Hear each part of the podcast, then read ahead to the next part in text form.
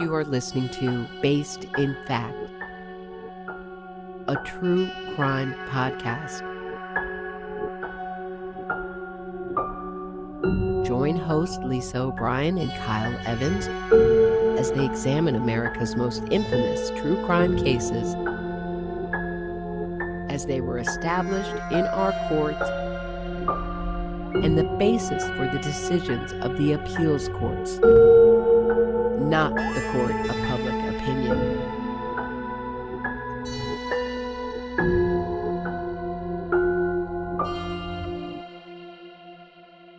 Here's Lisa and Kyle.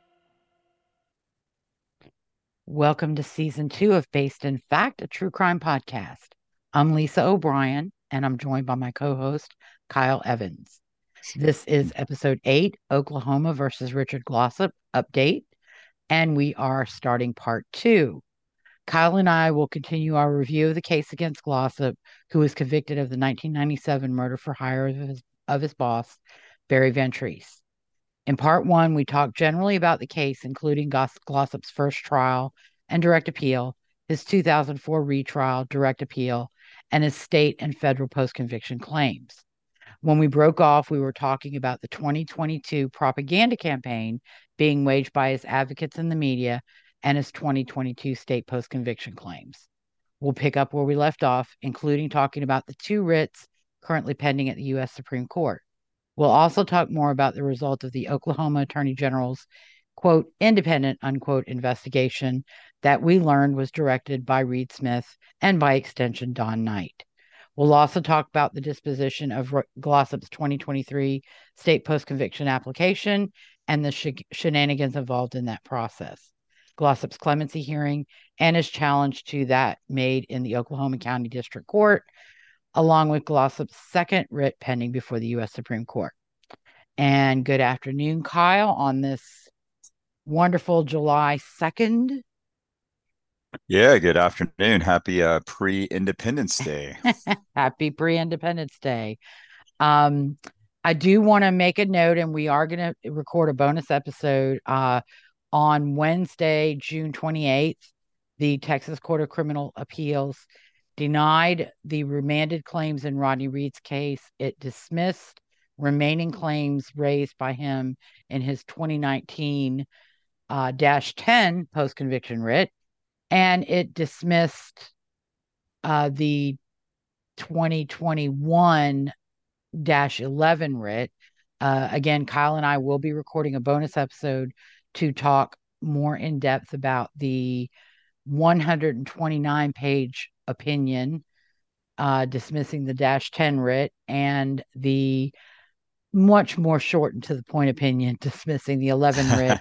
And we'll be recording that tomorrow. And hopefully i'll be putting it up on uh, either monday night or, or tuesday um, because we're off for july uh, 4th at my work. So i'll be sitting at home twiddling my thumbs um, much like i do at work all day anyway. Ah just kidding. Not shooting off some fireworks. No i i don't do fireworks and i'm kind of glad that I don't have a pet right now because it is traumatic for me dealing with the trauma my dog or my cat experience during fireworks. Uh, and it's a little scary because I live near an area where sometimes it doesn't sound like fireworks, it sounds more like gunfire. Right. Well, I don't think they do it as much on the fourth, but you know, New Year's Eve with the gunfire in the air is mm. always a little bit scary. Yeah. So, all right. Well, let's get back to Richard Glossip. And we had we left off. We talked about uh, the AG's response uh, to Glossip's first, or rather, no, his second state post conviction writ um, and I'm just going to go ahead and and you know repeat that since we did that and we were kind of wrapping up. So basically, the response of the AG, and this would have been AG um, O'Connor, was that uh, Proposition One, Glossip's Brady uh, versus Maryland claim was without merit, that it was built on a false premise, that the state did not suppress Mr. Sneed's desire to renege or to renegotiate his plea agreement, and that the evidence was not material.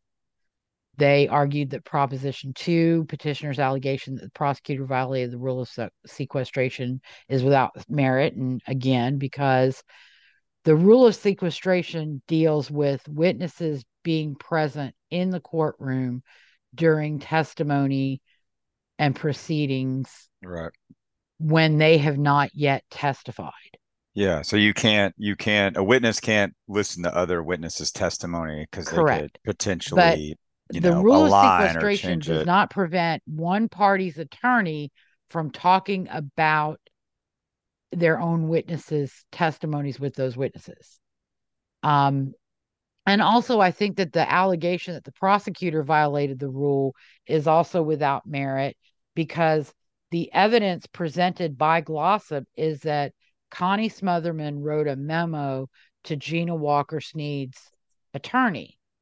And Gina Walker talked to Sneed and made notes on that memo and presumably returned them to Smotherman, although that's not really clear. So, in the end, if Sneed's testimony was influenced, it wasn't influenced directly by Smotherman with Sneed. Right. It was it would have been influenced based on his conversation with his own attorney. Exactly.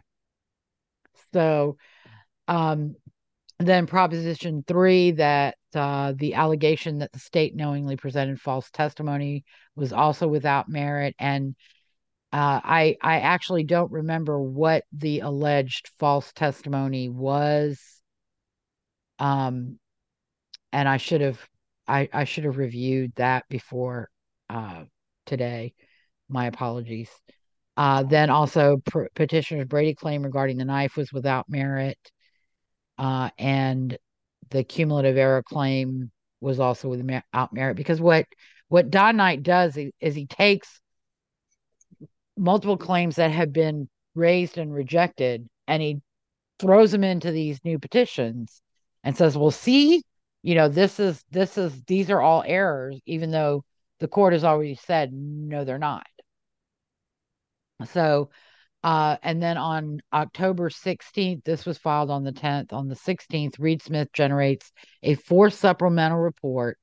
They consulted with an attorney to evaluate the DA memos and materials and alleged, based on speculative arguments, that the DA violated ethical and legal duties during Glossip's second trial. Well, you know, the your paid expert gave you the opinion you wanted to hear. And that's really what it boils down to. Right. This isn't somebody that was just given these materials blind and says, What do you think? It was somebody who said, Okay, we're looking at this case. The guy is innocent. We know he's innocent. We've proven he's innocent. Uh, but you know, we just haven't met the bar in the um, in the constitutional violation arena. So we need a constitutional violation to move this across the finish line. And so, of course, their expert gives them the uh, opinion they want to hear.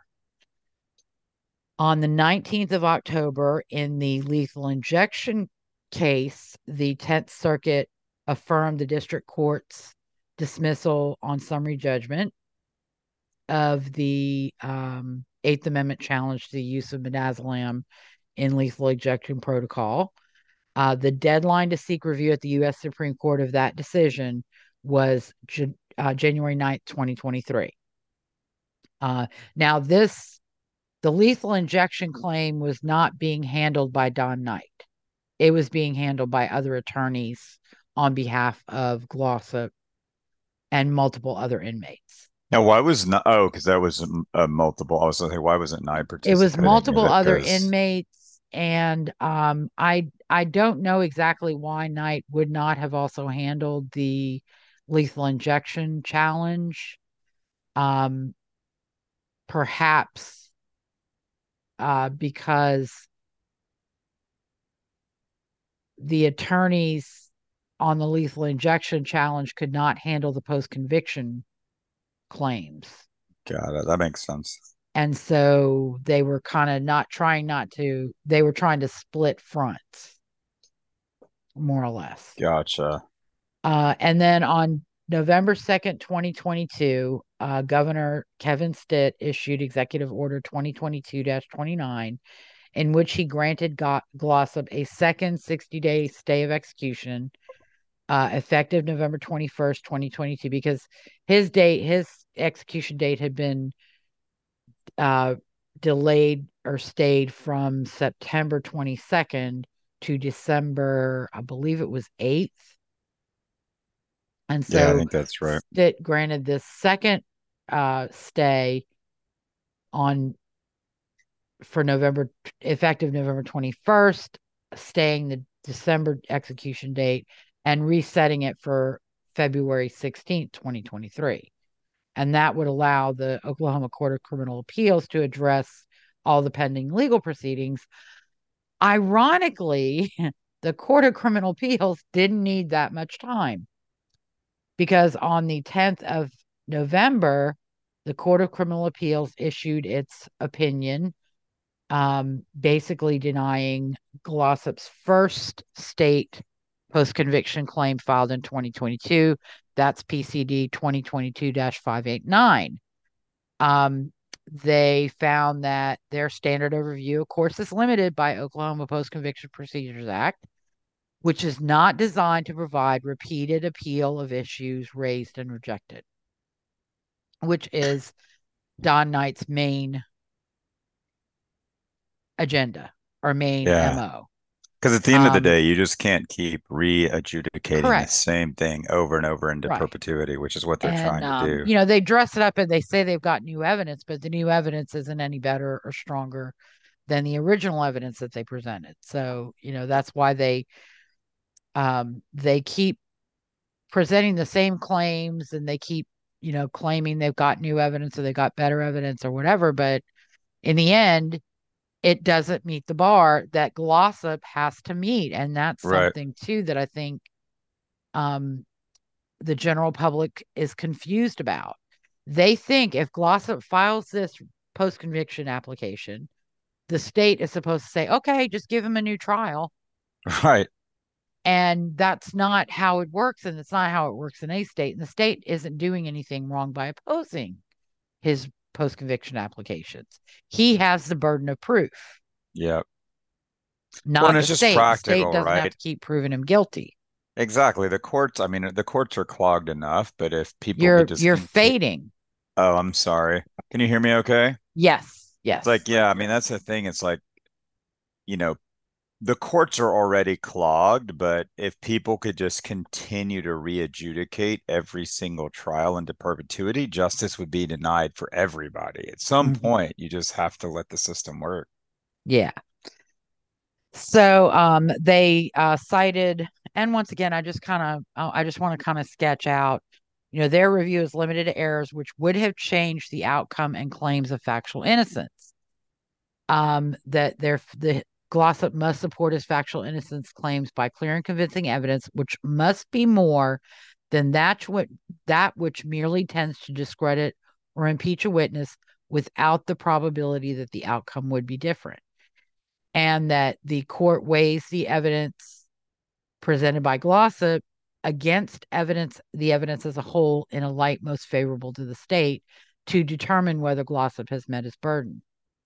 Um, they found on Glossip's factual innocence claims that his affidavits do not provide the clear and convincing evidence uh, he would like the court to believe. There's no evidence that Sneed ever thought ever sought to recant his testimony in any meaningful way. Glossip is raising a theory of defense that has been his claim from the beginning. I think that was the robbery gone wrong claim. Uh, the evidence provided by Sneed was sufficiently corroborated by compelling, compelling evidence including Glossip's web of deceit and deception while authorities were trying to find Barry Vantrease.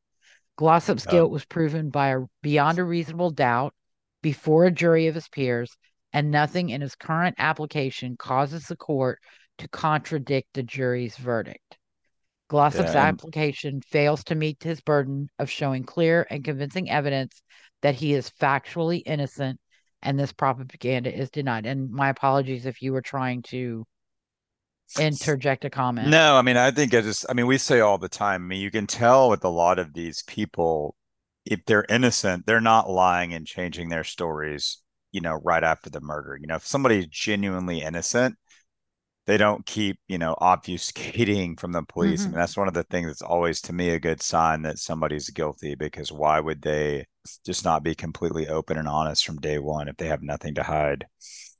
Yeah, definitely. I I, I totally agree. And uh, you know, I mean, in if Richard Glossip were really innocent, even if he didn't tell the employees the lies he told them about seeing Barry and Barry going for breakfast and buy construction supplies. Um, even if he didn't tell him anything, he wouldn't have opened his mouth. And right. then when the car was found and the police became involved, Glossip would have said, Hey, come here. Justin Taylor, the maintenance man that's been living here in exchange for fixing stuff that he doesn't really fix, yeah, exactly. He came to me at five o'clock this morning and said he killed Barry Van Treese and he's in room 102. exactly. Yeah, he has no reason to lie. He, it's like he would not have helped cover up the window. No. He would not have gone into the room and hung a shower curtain from the inside to keep people from being able to see into the room.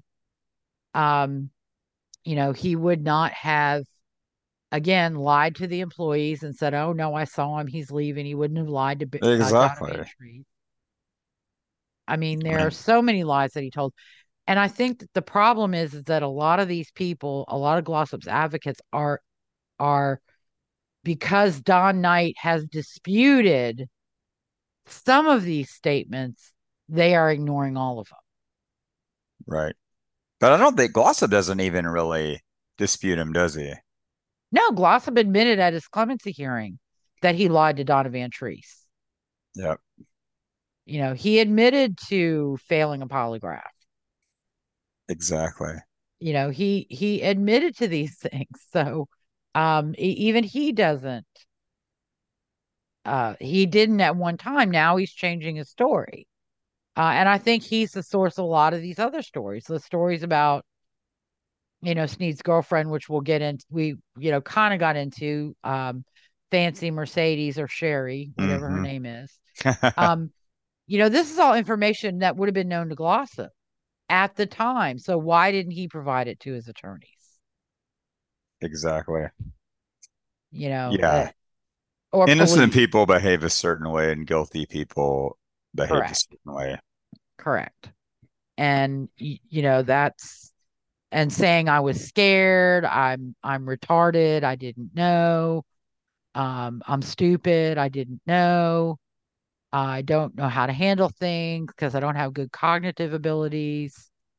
That's all just, you know, window dressing bullshit excuses that a jury probably would reject. Yeah. Especially exactly. a jury observing Richard Glossip testifying who does not seem to be mentally uh, or emotionally challenged.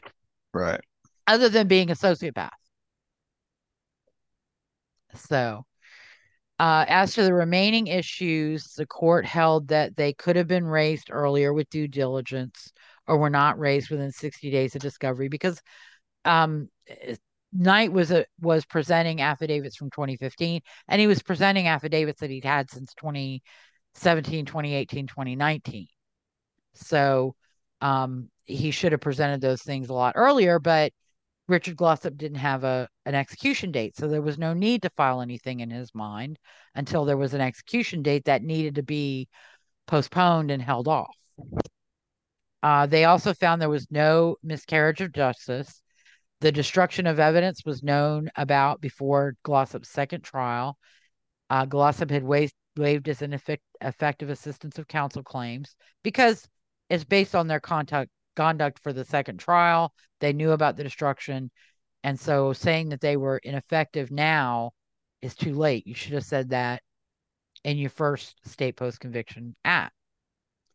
Uh, the due process claims were also known and waived, and Glossip's intellectual disability claims were not supported by clear and convincing evidence.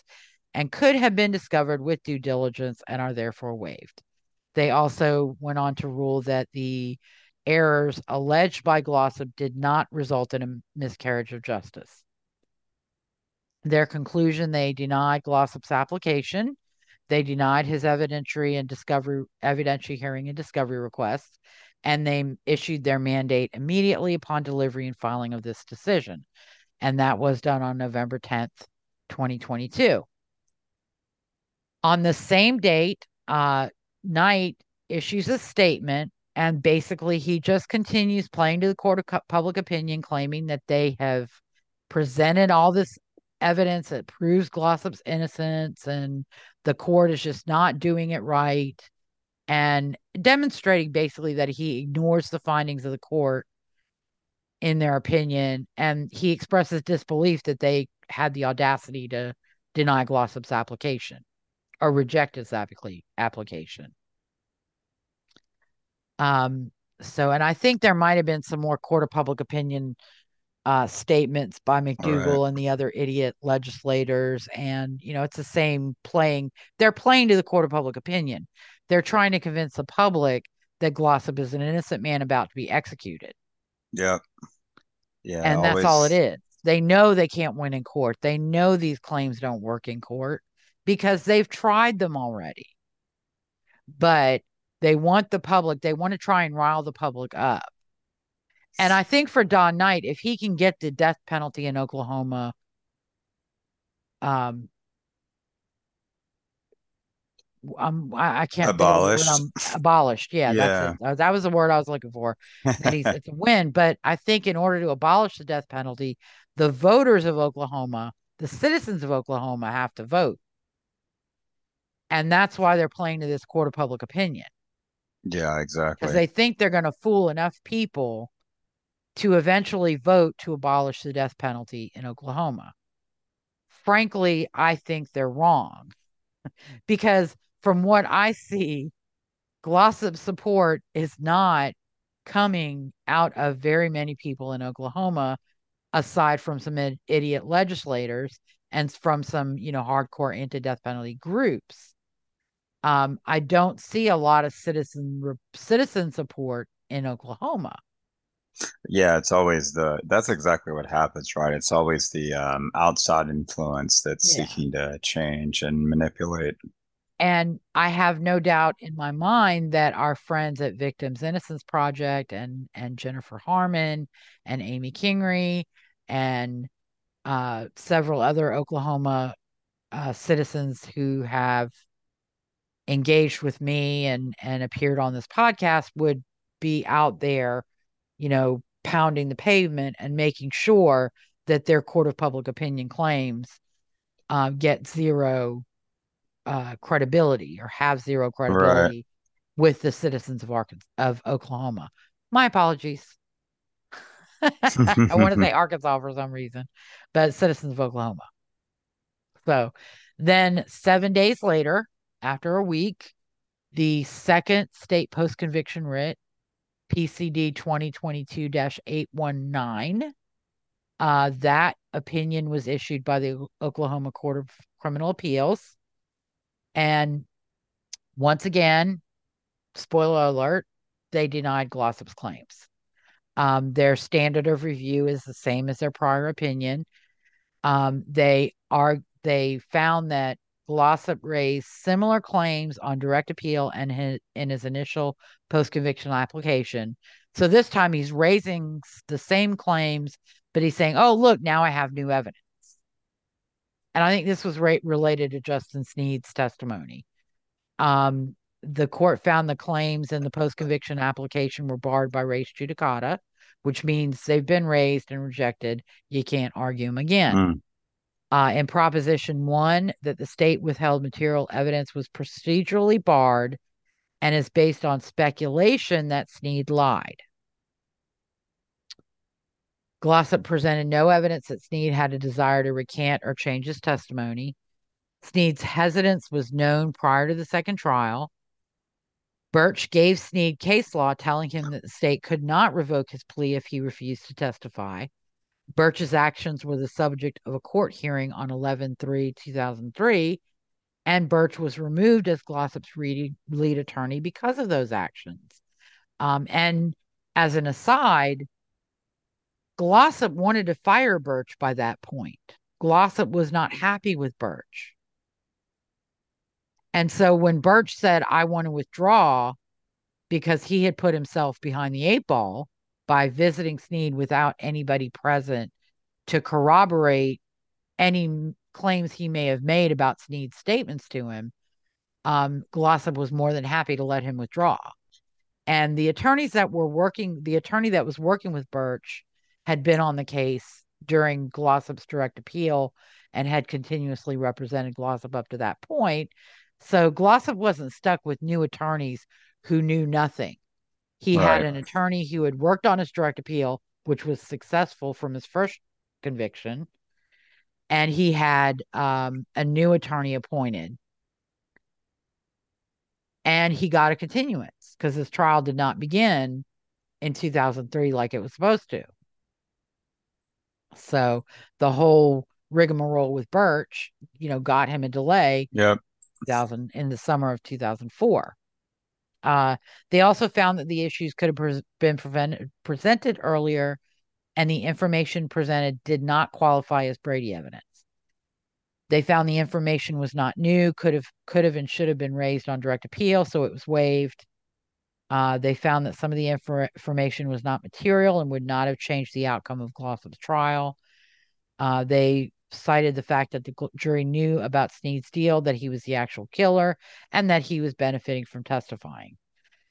They also found that prosecutor told the court they had talked to Sneed about other testimony, so it isn't new evidence that um, they talked to Sneed about the medical examiner's testimony, and it could have been raised earlier and is thereby waived. Because I think there was a an on the record hearing in which uh, the the district attorney told the judge, yes, we talked to him about the medical examiner's testimony.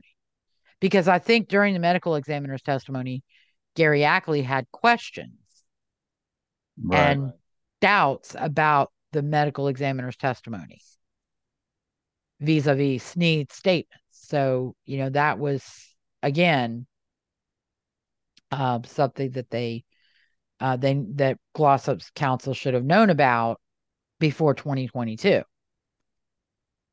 Um, and uh, then they they found claim Glossip's claims raised in his propositions two, three, and four had no merit. The allegation that the rule of sequestration was violated was not persuasive, as the statute does not prevent either side from discussing testimony with their witnesses during trial.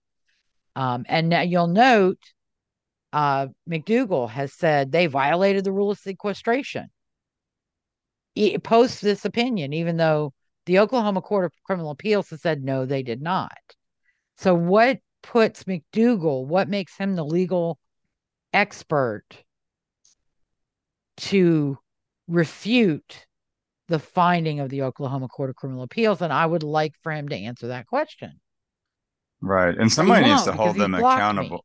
Me. Yeah, and somebody needs to hold them accountable just for the, you know, constant spreading of disinformation. Mm-hmm.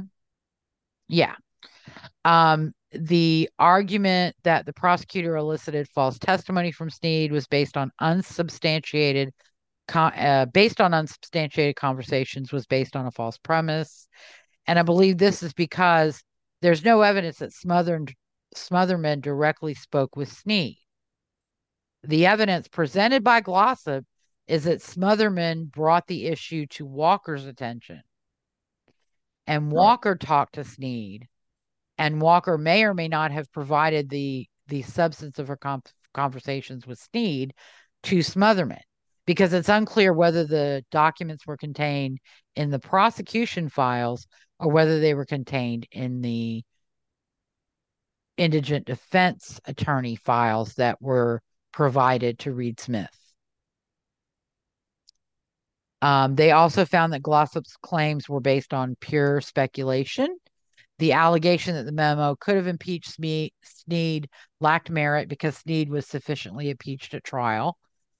The cumulative error claim was baseless when the court fails to sustain any alleged error, and none of Glossip's claims demonstrated a miscarriage of justice or constituted a substantial violation of constitutional statutory right. So, again, in conclusion, they denied Glossip's second 2022 application. They denied his evidentiary hearing and discovery claim requests, and they issued their mandate immediately. And that was also on November 17th, 2022. Again, Knight makes a statement that and and basically demonstrates he just didn't bother to read any of the opinion. Um, and he plays to the court of public opinion um, and expresses disbelief that Glossip's claims have yet again been found to be unsupported by clear and convincing evidence. The only other explanation for this um, is that he just doesn't read the opinions and doesn't understand them, or doesn't understand them if he does. Uh, Glo- uh, McDugle also wrote an editorial comment column, sorry guys, that appeared on November 30th, 2022. Again, I have no doubt that he doesn't read the opinions or he doesn't understand what he's reading. And he's so invested in the propaganda campaign that he ignores the mountain of evidence proving Glossip's guilt and he continues to push the one sided narrative that Glossip's guilt is in question, in spite of the court opinions that have soundly refuted the propaganda campaign over the years. Um, and then we talked about this in on November 30th. Knight had filed a request for uh, funds to pursue certain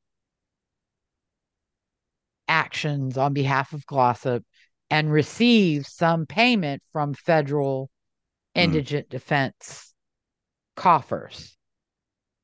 So, what he's done since November 30th has been partially compensated by the federal system.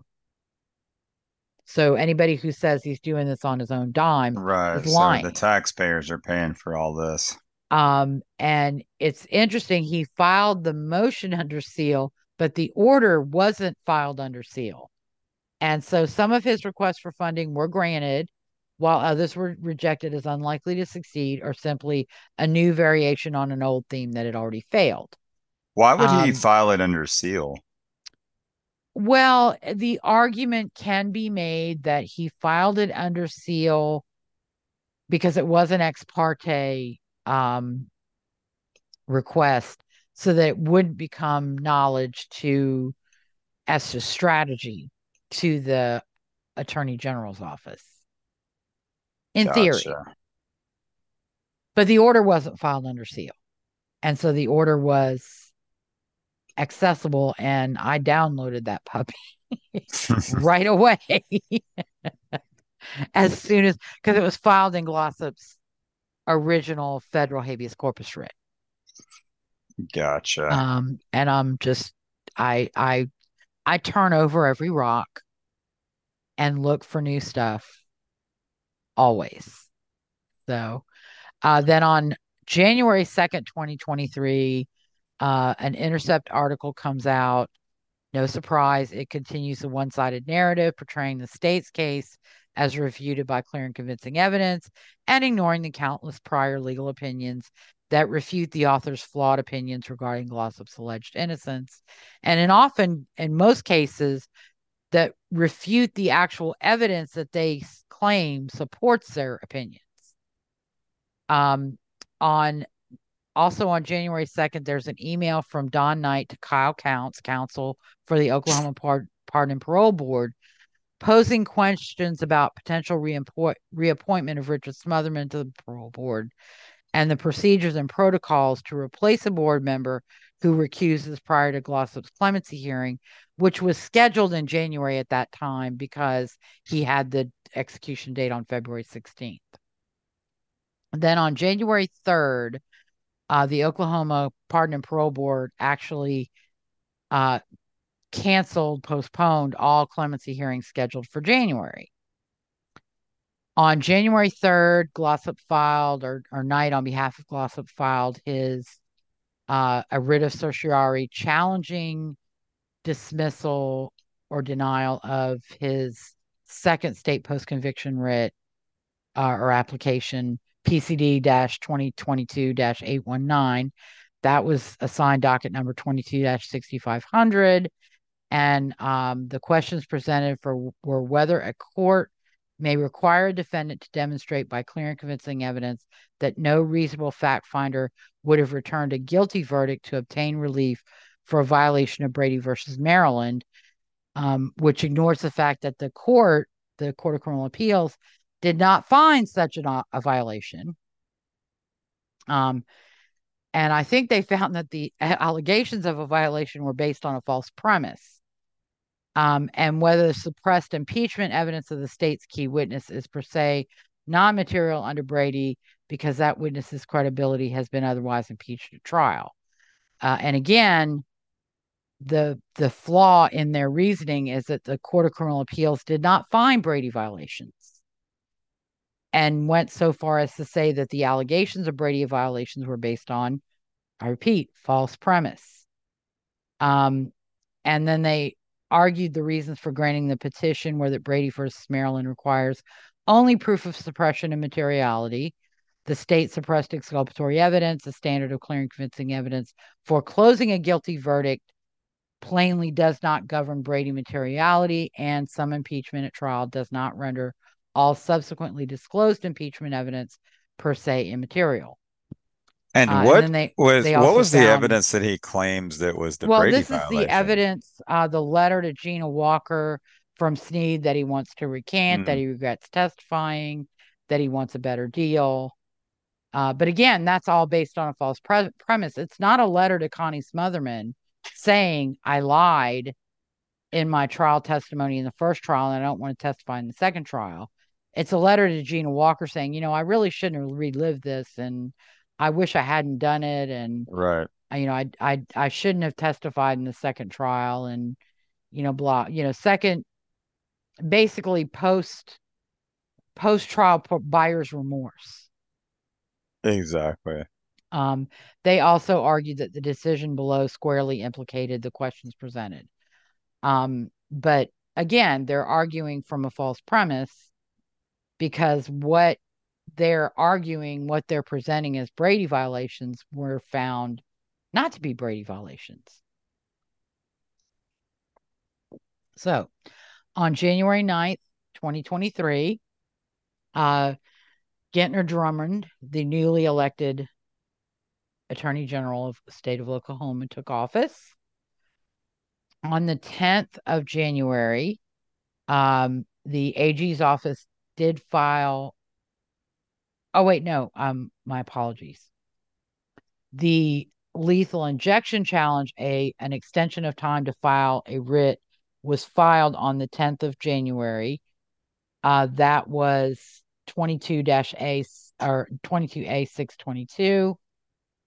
It was granted on the 11th of January and um the deadline to file became March 18th, 2023. That was to appeal the affirmance of the dismissal of the lethal injection challenge by the district court that was affirmed by the 10th Circuit Court of Appeal. Um, that was actually the uh, extension of time was actually filed a day late. Because if I recall correctly, the deadline was the 9th of January. But they got the even though they were a day late on the extension of time, they got the extension. They were given until March March 18th. On the 11th, the Attorney General's office, Gentner Drummond, who we'll talk about a little bit more later, uh, filed an opposition, and they basically uh, argued that um, the court didn't have jurisdiction over the claims that were procedurally defaulted by adequate and independent state law grounds. Um, they argued reasons for denying the writ. The plan, uh, petitioner's Brady claims were barred in state court by adequate and indep- independent state law grounds. They argued the background of of Glossip's claims and that the court lacked, lacked jurisdiction over the OCCA's denial of relief pursuant to adequate and independent state law grounds as to propositions one and four. Um, then on the 17th of January, the parties in state court at the Court of Criminal Appeals filed a motion to reset execution dates pursuant to 22 OS 2021, section 1001.1. Um, it was filed by Drummond requesting additional time. It was not a joint motion, my apologies. It was a, a file by Drummond requesting additional time between execution dates for Glossip and the phase two execution dates set by the court in the 7 1 2022 order. Um, the re- request between for additional times between executions was due to the AG's interviews with DOC staff at the time of Scott Eizember's execution on January 12th, 2023, uh, where apparently he claims the staff expressed uh, consternation with the 30 day 30 days between execution dates. Um, a brief of amici was filed in the U.S. Supreme Court on the 24th of January. Uh, former state and federal prosecutors supporting Glossip. Um, they found that they uh, they argued that the his conviction and death sentence were improperly premised upon the unreliable testimony of Justin Sneed, the admitted murderer of the victim in exchange for his avoidance of a death sentence, which is propaganda. The state failed to disclose material impeachment evidence, including the desire of Sneed to recant his testimony. Again, propaganda uh, found to be factually insufficient by the Oklahoma Court of Criminal Appeals and they argued that the death penalty cases demand highest standards of conduct by state actors, uh, but no comment on the conduct of actors on behalf of the convicted person who lie, cheat, and steal in order to advance their cause. Um, a second amicus brief was filed by McDugle in support of Glossip. Uh, again, he argued that American law abhors punishing the innocent, especially when the punishment is death. But the flaw in that argument is that Glossip is not legally or factually innocent. In the eyes of the courts, he's legally and factually guilty. In the eyes of the U.S. Supreme Court, he is legally and factually guilty. Um, he found that the, he argued that the system must correct miscarriages of justice and wrongful convictions. Again, false premise because um, the courts have held that there is no miscarriage of justice in Glossip's case, nor is his his conviction a wrongful one. That is McDugle's opinion. Right. Yeah, and people always mistake the attorney's opinion with actually a court yeah. finding a fact. Um, he argues that denying the convicted a remedy for prosecutorial misconduct only worsens miscarriage, miscarriages of justice. Again, the uh, the allegations of prosecutorial misconduct have been rejected. Well, yeah, and um, allegations aren't true. I mean, you. I mean, right, that's the exactly. thing is they'll make the, allegations because it gets they, press, and you have people like CNN yeah. who just run it uncritically. Yeah, the the allegations of prosecutorial misconduct raised by my Knight on behalf of Glossip have been found to be unsupported by sufficient evidence or clear and convincing evidence. So again, right. it's a false premise. And then finally, he argued that absent the court's intervention, Oklahoma could execute an innocent man. Um, he argued that Justin Sneed's statements inculpating Glossip were manifestly false New evidence showed detectives fabricated a theory that Glossip was guilty, then coerced Justin Sneed to adopt their story. That's untrue. Sneed immediately abandoned the story the police fed him. That's not true. Independent new evidence supports Sneed's jailhouse admissions. Not true. Murder for hire theory was fictitious. Not true. Kevin McDugle's entire amicus brief is a work of fiction from beginning to end. It's his opinion presented as fact and legal argument.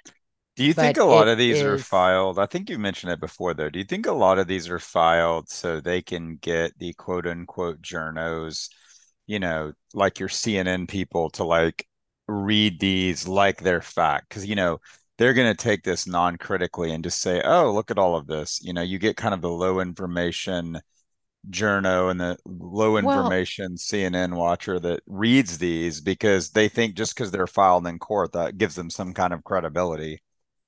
I think on both sides of the aisle journalism has fallen from fair equal yeah nobody asked tough questions. reporting of yep. each side to advocacy. Exactly report only the facts that support your position right discredit the facts that don't support your position if you can't ignore them and misrepresent at will whatever you have to misrepresent. Yeah, anything that yeah, anything that contradicts my point of view, I'm going to misrepresent. Exactly. Yeah. And that is I, I I there are I mean we've talked about this with I've talked about it with Gary Meese. Uh, we've talked about it I think with Rob Chadwick. I mean journalists are no longer journalists, they're advocates. Exactly. Yep. They're just PR people for whatever mm-hmm. side they choose. Yeah. And and when uh, and I think Roberta Glass did a really great um, show with someone who was formerly at Intercept, and when Intercept moved from from journalism, investigative journalism to advocacy, he and one of his colleagues experienced workplace bullying and hazing and and horrible treatment by their fellow co- by their colleagues at the intercept because they did not like and they spoke out about the turn that right. the intercept had taken and um i unfortunately i don't remember the name of the episode i would I would invite. Why don't think Roberta. the founder of the founder of the Intercept? I think it's Glenn Greenwald has come out, and he's kind of become one of the kind of independent voices speaking up for, you know, what we used to call journalism, where people yeah. would actually try to actually do some research and actually and, come to you know conclusions based on the facts instead of picking facts that fit your conclusions. Yeah, and and I would invite Roberta when I post this episode um, please in the comments please post a link to this to your episode with this discussion of the intercepts uh, move from journalism and, really hard-hitting investigative journalism to advocacy right. um, and and hiring potheads like jordan smith hmm. um, so, uh, on the 24th of January 2023, Glossip filed his reply brief to the state's opposition uh, or response brief in opposition to his uh, his claim in the U.S. Supreme Court. Uh, he argued, repeated that the decision was contrary to Brady versus Maryland, that there was no adequate independent ground uh, applied by the OCCA um, they applied a no procedural bar to Proposition 4, which I think was the actual innocence claim.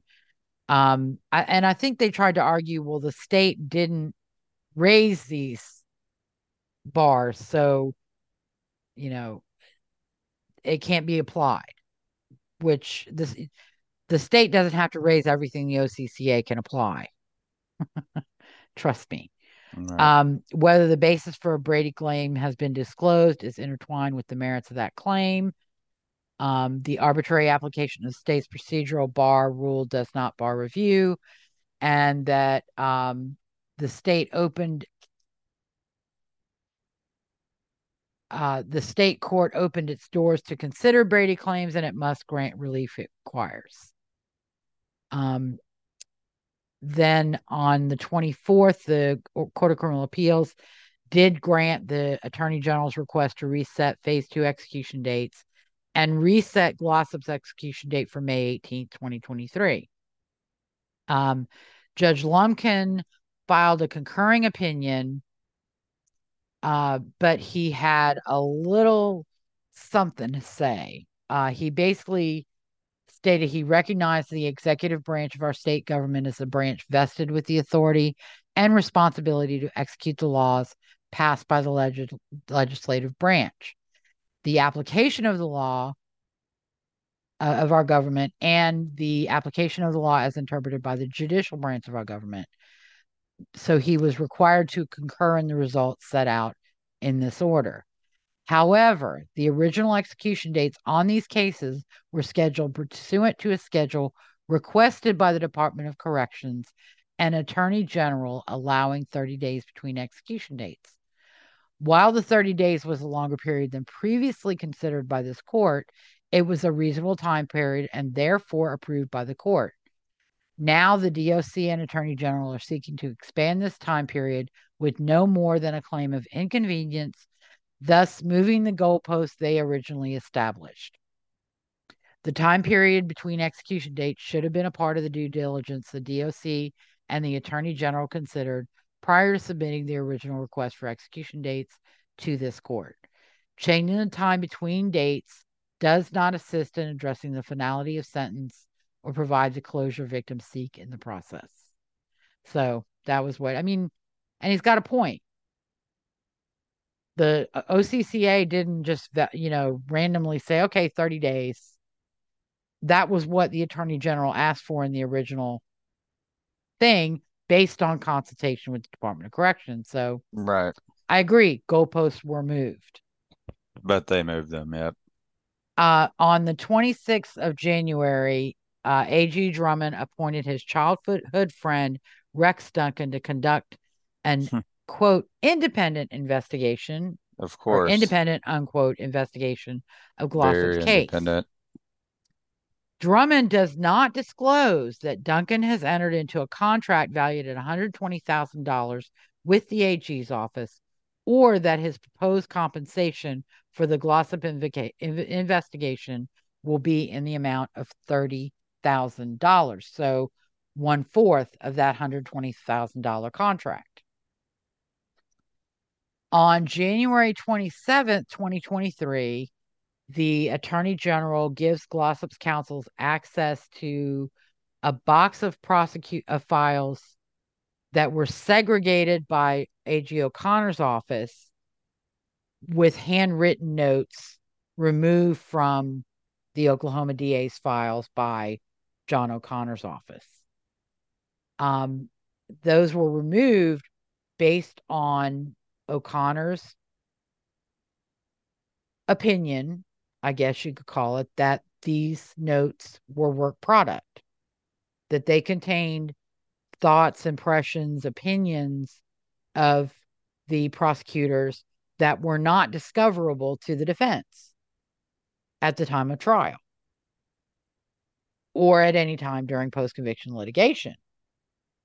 Um, and interestingly, there is no post conviction duty to disclose material in Oklahoma at this time.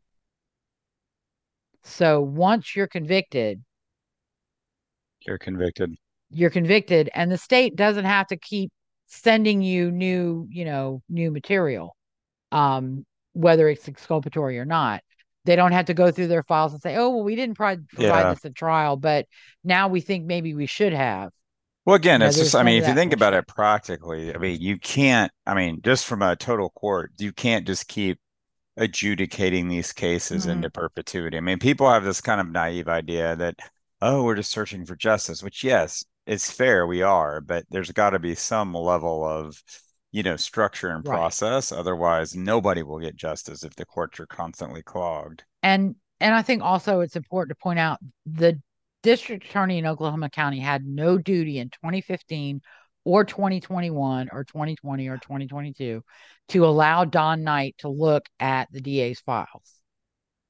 All right.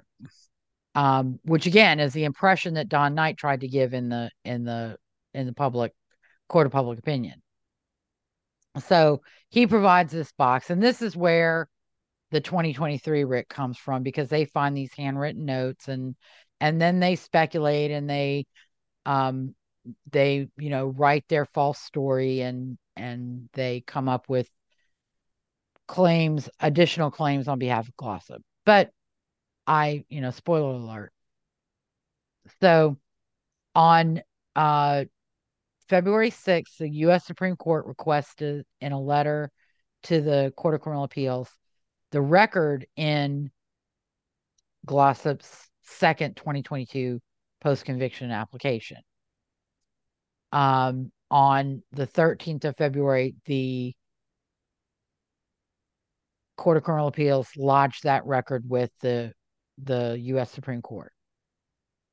Um, on March 16, 2023, Don Knight or Reed Smith, probably Reed Smith, goes to Paul Melton, who had provided affidavits previously with the Mercedes fancy girlfriend robbery gone wrong story, allegedly told to him by Justin Sneed while they were in the Oklahoma County Jail in 1997.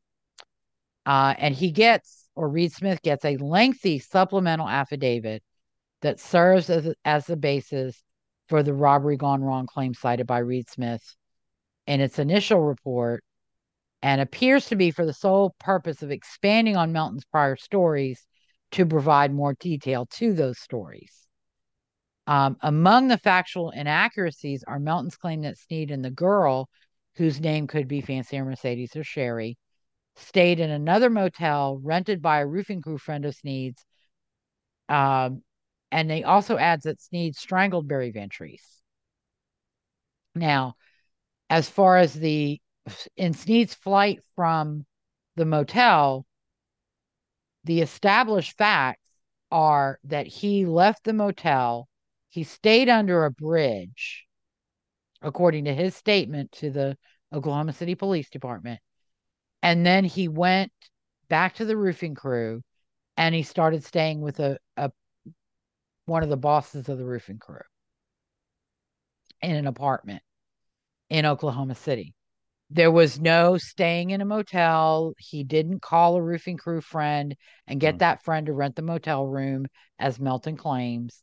So, again, factual inaccuracies. And then there's no right. evidence that Barry Van Treese was strangled although Don Knight will invent that. Um, yeah, as we'll see in a few more minutes. Uh, yeah. On March 17th, 2023, um, Reed Smith and or Don Knight goes to a psychiatrist by the name of Lawrence Trombka because on one of the notes in this box eight, is apparently Smothermon was was interviewing Sneed or talking to Sneed, and she writes lithium, and she writes Dr. Trumpet, and then she writes a couple of other notes. And initially, what Knight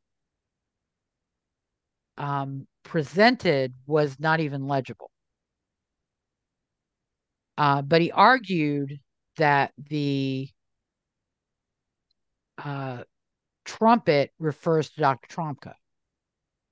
And his ultimate argument is that this note should have been provided to the defense, who then could have, and, and let me see, more accurately, the prosecution should have looked up who the doctor is, found out he was a psychiatrist, named Dr. Trombka, and then told the defense, hey, Dr. Trombka at the jail is a psychiatrist who prescribed Justin Sneed lithium. I think that's kind of how I interpret Don Knight's argument. So the right. prosecution was required based on this misspelled name from Justin Sneed to investigate it and then provide that information to the defense. That's their argument. Yeah, so they go to Dr. Trombka and they get this affidavit on March 17th, 2023. Um, and he says he was a sole psychiatrist at the Oklahoma County Jail in 1997 through 1998. He uh, says that lithium was a first line drug used to treat patients diagnosed with, and they redacted Sneed's diagnosis. Hmm. Uh, but I think they've posted in other sources have said bipolar disorder. Um, he examined a medical information sheet indicating Sneed was being transferred to the DOC on 7 8 98 and that he had previously used lithium. Um, that the jail would have had a file with Sneed's medical records, which would have included his notes and diagnosis, as well as medications prescribed. Those records were maintained by the jail, which was run by the Oklahoma County Sheriff's Department. He said he did not keep his own copy of rec- records. So this is important because having Dr. Trombka's name would not have provided the defense with records because he didn't have them. Hmm. Uh, he was the only medical health professional who would have pre- prescribed lithium. Lithium is a psychotropic drug not prescribed by non psychiatric physicians at the jail. It was not used or indicated for use for dental problems or cold, or would not be confused with Sudafed. Uh, illicit drug use can exacerbate redacted, probably bipolar, and a manic episode can cause an individual to be more paranoid and potentially violent. A manic episode could affect an individual's Hmm. perception of reality as well as their memory recall. Uh, he said Dr. King would Eve King would have had access to Sneed's medical records maintained by the jail when she conducted Sneed's competency evaluation. Um, and it's important to note her report was addressed to the judge who ordered the evaluation at the request of Sneed's counsel at the time, George Miskovsky III. So the prosecution was not involved in the competency evaluation. They didn't ask for it. They didn't uh, they didn't obtain the doctor to do it, and they didn't obtain records on behalf of or have access to those records. Right. Um, and you know, this is I think this is after HIPAA was enacted, so uh, this also defeats one of Glossip's many claims. Is even if the prosecution had Justin Sneed's medical records, unless they had an author- authorization from Justin Sneed to provide those records to Glossip's defense counsel, they could not provide those records. Yeah, no, absolutely. Yeah, that would definitely be a HIPAA violation. You have to have a specific authorization. Yeah. So if they got an authorization for the doctor to provide them to the prosecution, the prosecution would have to have either within that authorization, and usually our authorizations allow us to provide records to our experts or to the patient upon request. Right. They don't allow us to necessarily provide it to co defendants or co defense experts. Um, now, in some cases, we'll alter, like if we're if we're obtaining medical records by authorization, that authorization will include that we can send it to all the all counsel involved in the case. Um, but we have that specifically in the authorization. Um, other parties in the case, whatever. It, it's not Right. included automatically. We have to Yeah, you have to get that authorization. to include it. So, um, le- lethal injection challenge on March 18, 2023, there was no petition filed. And I have confirmed this with the U.S. Supreme Court Clerk's Office on June 16, 2023. The lethal injection challenge, the Fifth Circuit's affirmance is final. There is no Supreme Court lethal injection case pending or contemplated, and any attempt now to file would be out of time. Uh, and then uh, on the 19th of 2020, March 19th, 2023, uh, Don Knight and or Reed Smith, because Reed Smith is now actively helping Don Knight. They were not independent. They're an anti-death penalty advocacy Yeah, they're they're definitely yeah. firm. They were not independent. And Don Knight, McDugle, Humphreys are in bed with Don Knight, possibly literally, not just metaph- you know, metaphorically. um, McDugle for sure. And uh, Reed Smith is in bed with Don Knight. And so they're Yeah. helping Don, they're helping Don Knight by, you know, sending attorneys and giving Don Knight's claims an air of, well, look, you know, we're independent. And and this is the conclusion we reached. Well, that's because you only looked at what he told you to look for Ex- yeah. or look at. Um, they went to uh, Dr. Speth, who had provided an affidavit or certification in 2015 um, that was critical of Dr. Choi's examination, her methodology, her evidence, and her opinions regarding Barry Van Treese's cause of death and the injuries sustained by him. Speth now claims that Mr. Van Treese's cause of death was strangulation based on a red mark on his neck.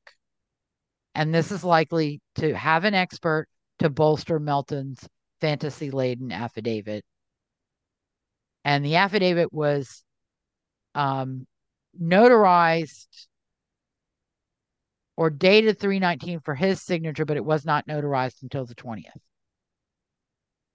So it's a, there's a little bit of in uh, inconsistency, a little a little bit of red flag going on there. Uh, then they they went to Gary Ackley on March 21st, 2023, and they got an affidavit from him. And it's kind of a long affidavit. And he, you know, he kind of I'm not going to go into into everything he said, but he does kind of defeat their claims or refute their claims about the Sinclair gas station video. Uh, he does admit that he spoke to Rex, Rex Duncan, Duncan in early March. Um, he uh, admits to speaking with Reed Smith, Jackson Walker attorneys in 2022 and 2023. Um, he uh, refutes the claims about Don Ma- Bob Macy being involved in Glossip's death sentence in 2004 because Bob Macy wasn't even the district attorney that at that time. That was a gentleman by the name of Wes Lane. Um, and he, uh, let's see, he does,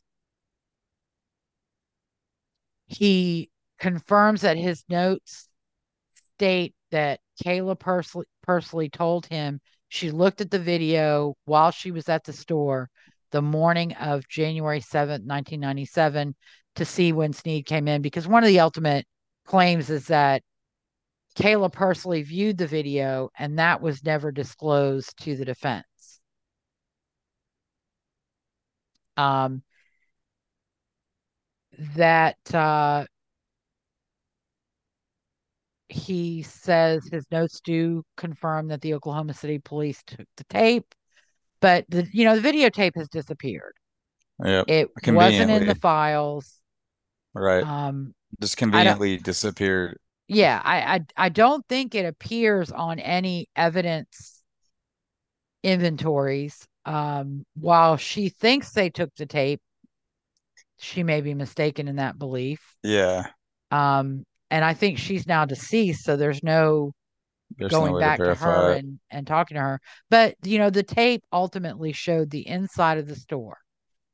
It could have been used to corroborate Kayla Pursley's testimony about the comings and goings at the store the night of Barry Van Treese's murder.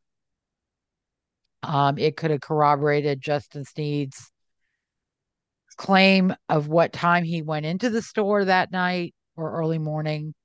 It might have refuted his time or showed that he was off on time. Right. Uh, but it didn't show the front of room 102 No, or any yeah. any view of the hotel. Did, yeah, it didn't show anything that would have been really changed the answer.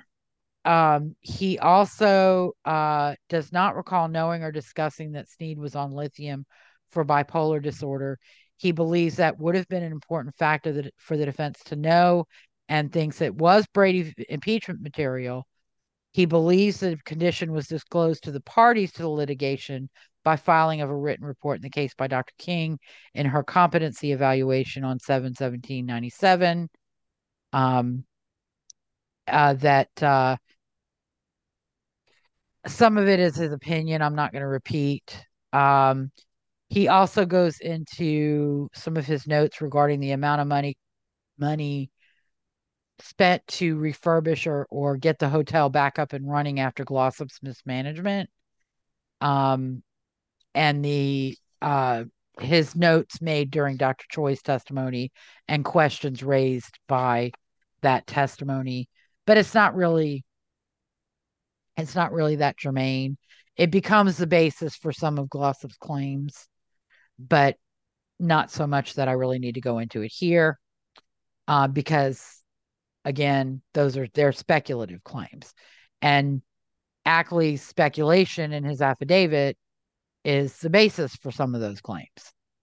Um, on the 27th of, of March 2023, Reed Smith issued its fifth supplemental report with additional speculative allegations regarding the contents of Box 8 and alleging numerous Brady and Napue violations and rehashing old issues, including the money in Glossip's possession at the time of his arrest and the amount of money available for Sneed Glossip to steal after uh, Sneed murdered Barry, Barry Van Treese at Glossip's urging.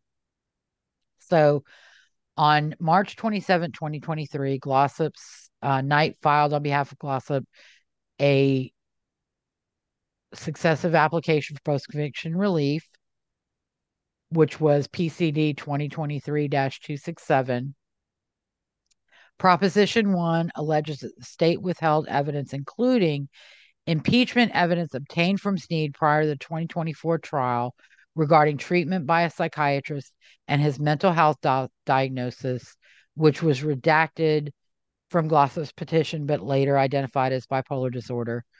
Um, now, again, the parties knew based on that 1997 report from Edith King that Sneed was prescribed lithium in the jail. Brady does not absolve a defense attorney from conducting any investigation.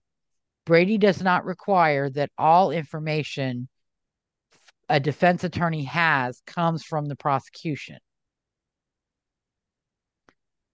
Uh, right. A defense attorney, knowing that Sneed was pre- prescribed lithium, could have gone to the jail and said, Who's your doctor? Gotten the doctor's name, looked him up, found out that he was a psychiatrist. Yeah. Uh, if they got a if they got an authorization signed by Justin Sneed, they could have gotten those records. If they couldn't get an authorization from Justin Sneed, they could have filed a request or a subpoena in the court to get those records. Uh, and right. the court because there's a lot they could it. have done that they just didn't bother doing, and they didn't they do it to. apparently. Yep. Which tells you, or there's a lot of information content in the fact of what they don't do, or they did do it, but then they thought it's probably not a good idea for us to make they didn't like the Justin results. Sneed look more vulnerable right. to Glossip because he has a mood disorder and he takes these drugs that make that mood disorder worse and that Glossip then can then tell him things yeah, more and make him, him, even more paranoid and violent than he All already right. was or make him paranoid and violent when he wasn't um and pardon i'm gonna i'm gonna talk a little bit while i'm walking because i'm very thirsty today because it's hot hot hot so um yeah, but I they, bet it's they hot and muggy in New Orleans. Yeah, oh, very muggy. It's like south of hell. so we'll take a we'll take a little short break. Uh, if you if you need to go get something yourself, by all means, do so. Um, I will say at this juncture that if we still had our wonderful audio editor, this wouldn't be a problem because she could just take all this out. But Emily has moved on to bigger and better things. What happened to Emily? Well, she she started working a full time job. Uh she was doing this. She had she had finished school and she was doing this pro bono with us, uh, which we very much appreciated. And she began working full time, which is wonderful. And um, she needed to concentrate on her full time work and her full time responsibilities. and it was becoming um, more and more challenging for her to um, Well, good for Emily. Cheers do to the editing her. work Didn't realize us. that. And uh, that was, I have no no hard feelings or no regrets. Or I'm glad we we worked with her for the time that we did, and I'll miss her. But you get us warts and all from now on, including impromptu Diet Coke breaks. So, um, and I guess if I if I'd planned it a little better, I could have paused the recording and then come back. But What's a nice plug for Diet Coke? Maybe we'll get a new Diet Coke ad. Yeah, that would be great. I also I drove my first Honda for 20 years, 21 years. Uh, no, 20 years. And I'm driving my second one on year 15. Oh, wow. Um, How many Honda so- miles have you put? Have you gotten a million miles I yet? I I my my Civic had just turned a hundred thousand. My CRV is seventy two thousand, I think. I'm a low mileage person, Yeah, seriously. so I, you know, the the most miles I put was between New Orleans and and Arkansas when I lived in Arkansas. And um, but since I moved back to New Orleans in 2010, I haven't been putting that many miles. But yeah, I bought it in 2007. And so no, 16 years. I'm in year 16. October will be 16 years. Honda hook a girl up. Yeah, seriously, that's amazing. They are great cars. They last forever. I have not with my Civic. I had one major problem, which was the computer. Um, and that was after 14, 12 or 14 years. Um, and Well, we also we have a we have a CRV with 160 something thousand miles and a Accord Ooh. with 140 something. So uh, Uh-huh. yeah, we're definitely uh we have 300,000 miles of Hondas in our family. Yeah, and and you know, like my my CRV, I've never had a major problem. The only major expense I've had is two tire changes. Yeah, that's know, not that bad. that's- Yeah. That's the only major expense. Uh, and thank you to Firestone for working with me to enable me to be able to change my tires. Um, all right, so back to Glossip's successive application. His other his next claim uh, that Kayla personally viewed the Sinclair video, and they misrepresent represent app app pardon me Ackley's statement.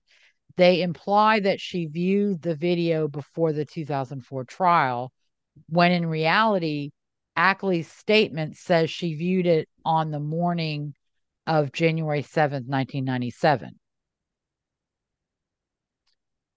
Um, so that's a lie.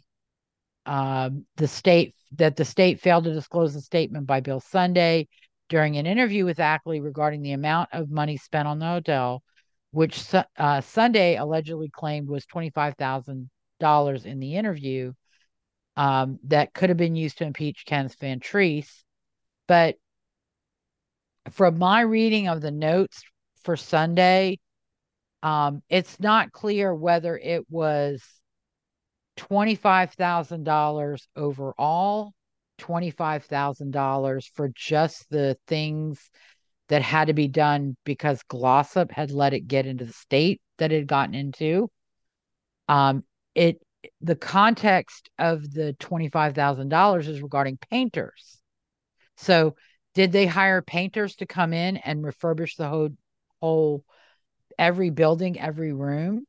Well, yeah, that's going to cost $25,000, but what they spent to fix what Glossip fucked up may have only been 2 to 3,000 or 2 to 4,000 or 3 to 4,000, which was what Ken, Kenneth Van Treese tes- testified to. So, with regard to the uh, allegations about Bill Sunday, the context of Sunday's statements and Van Treese's statements, they're taking them out of context and then trying to say, well, see, somebody lied. Right. or we could have proven Van Treese was lying, but it doesn't help Glossip whether they spent $4,000 or $25,000. Neither of those amounts of money make makes Glossip look like a good manager. Um, so again, right, they're just kind of distracting with trying to sort of yeah. throw things against the wall to see if anything will stick. And then the final claim in Proposition 1 is that the state failed to disclose a statement from Everhart, which allegedly uh, included the amount of money Glossip got for sale of his possessions. There's a note that apparently Everhart talked about the things Glossip was selling. And then the number 900 was included in the notes. And so they say, well, see, this proves Glossip sold his things. If he got $900 for a couch and all this money for all these other things, that explains why he had that $1,200 that the court said couldn't be explained. But the reason this isn't a Brady violation and couldn't be a Brady violation under any stretch of the imagination is because Glossip sold those things. Glossip knew how much money he would have gotten for selling his things. And yet he never provided anybody with a figure or an amount. Yeah, and it goes back to, you know, again, it's the way that guilty people behave. If you're innocent, you mm-hmm. turn over as much information as possible to make your case. If you're guilty, you lie and you hide and you your stories change. Yeah. So, uh, Proposition 2 are allegations related to the alleged loss, destruction, or withholding by the state of the Sinclair video. Uh, again, it misrepresents Ackley's statement, which is that per- Kayla Pursley stated that she looked at the video while she was at the store the morning of January 7th to see when Sneed came in. That does not mean she looked at the video at any time prior to the first trial or the second trial while it was in the custody of the state. Uh, it speculates that the video would have been helpful to the defense in spite of multiple statements that the video showed only the interior of the store, and it spec- speculates that the video was willfully destroyed or that the state still has it in its possession. Although Gary Ackley went back to the DA's office briefly and went through every video in the Glossip case, uh, in the case files for Glossip, and did not find the Sinclair video. Proposition three uh, Glossip's due process rights were violated when following ME's testimony that Treese was stabbed. The prosecutor sought to change Sneed's testimony.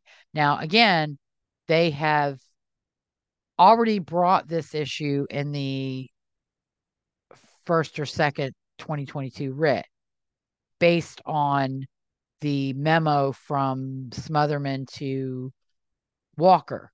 However, now they're using it based on Ackley's notes uh, made during the testimony of the medical examiner, uh, which, and they misrepresent his affidavit, uh, where he states at the time he did not understand her statement and misunderstood the circumstances of the wounds because of their unique nature, i.e., the victim was stabbed with a knife that had its sharp point broken off sometime before the fatal attack which created atypical stab wounds in Ackley's experience.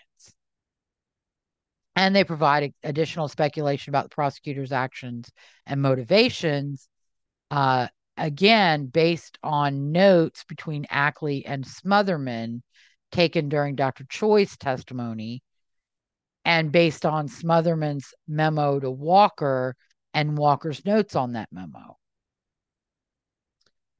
Um, Proposition 4, Glossip is actually innocent, which has been repeatedly rejected as not supported by clear and convincing evidence.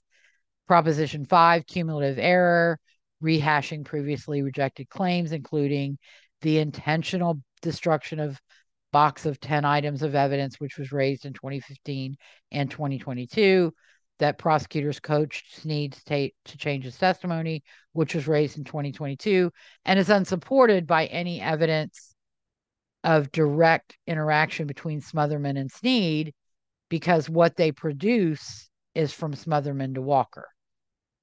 Um, the Sinclair video, the investigation not uh, an investigation not conducted properly by police, which has been raised in 2015 and 2022. An allegation that defense counsel did not investigate, also raised in 2015 and 2022. Um, they allege multiple independent and new new witnesses who they have known about since 2015, 2018, 2019, 2020, 2021, and 2022. Polygraph materials lost, destroyed, or fictitious. Again, this was raised 2015 and 2022. They re raised the use of posters, which was rejected in Glossip's first post conviction claim.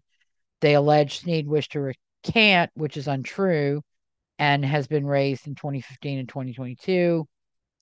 Um, that the jury was given incorrect corroboration instructions, again, previously raised in 2007 and rejected, or raised and rejected in 2007. Evidence released to the family family prematurely, impeachment information about Justin Sneed's mental health not disclosed. Those issues were raised in 2015 and 2022 and could have been discovered by the by the defense independently of the prosecution by seeking Justin Sneed's medical records from the jail when Yeah, he just- he was prescribed lithium.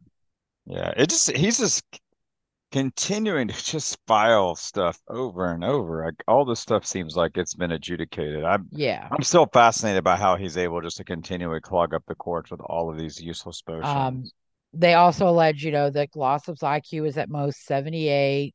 They make allegations regarding uh, uh, substandard autopsy, uh, which were raised in 2015 and 2022, unreli- unreliable and inappropriate opi- opinion testimony from the medical examiner at trial, previously raised. Uh, they allege additional Brady material was withheld that the arrest and imitation, imi- intimidation of innocence witnesses by the Oklahoma County District Attorney and AG offices.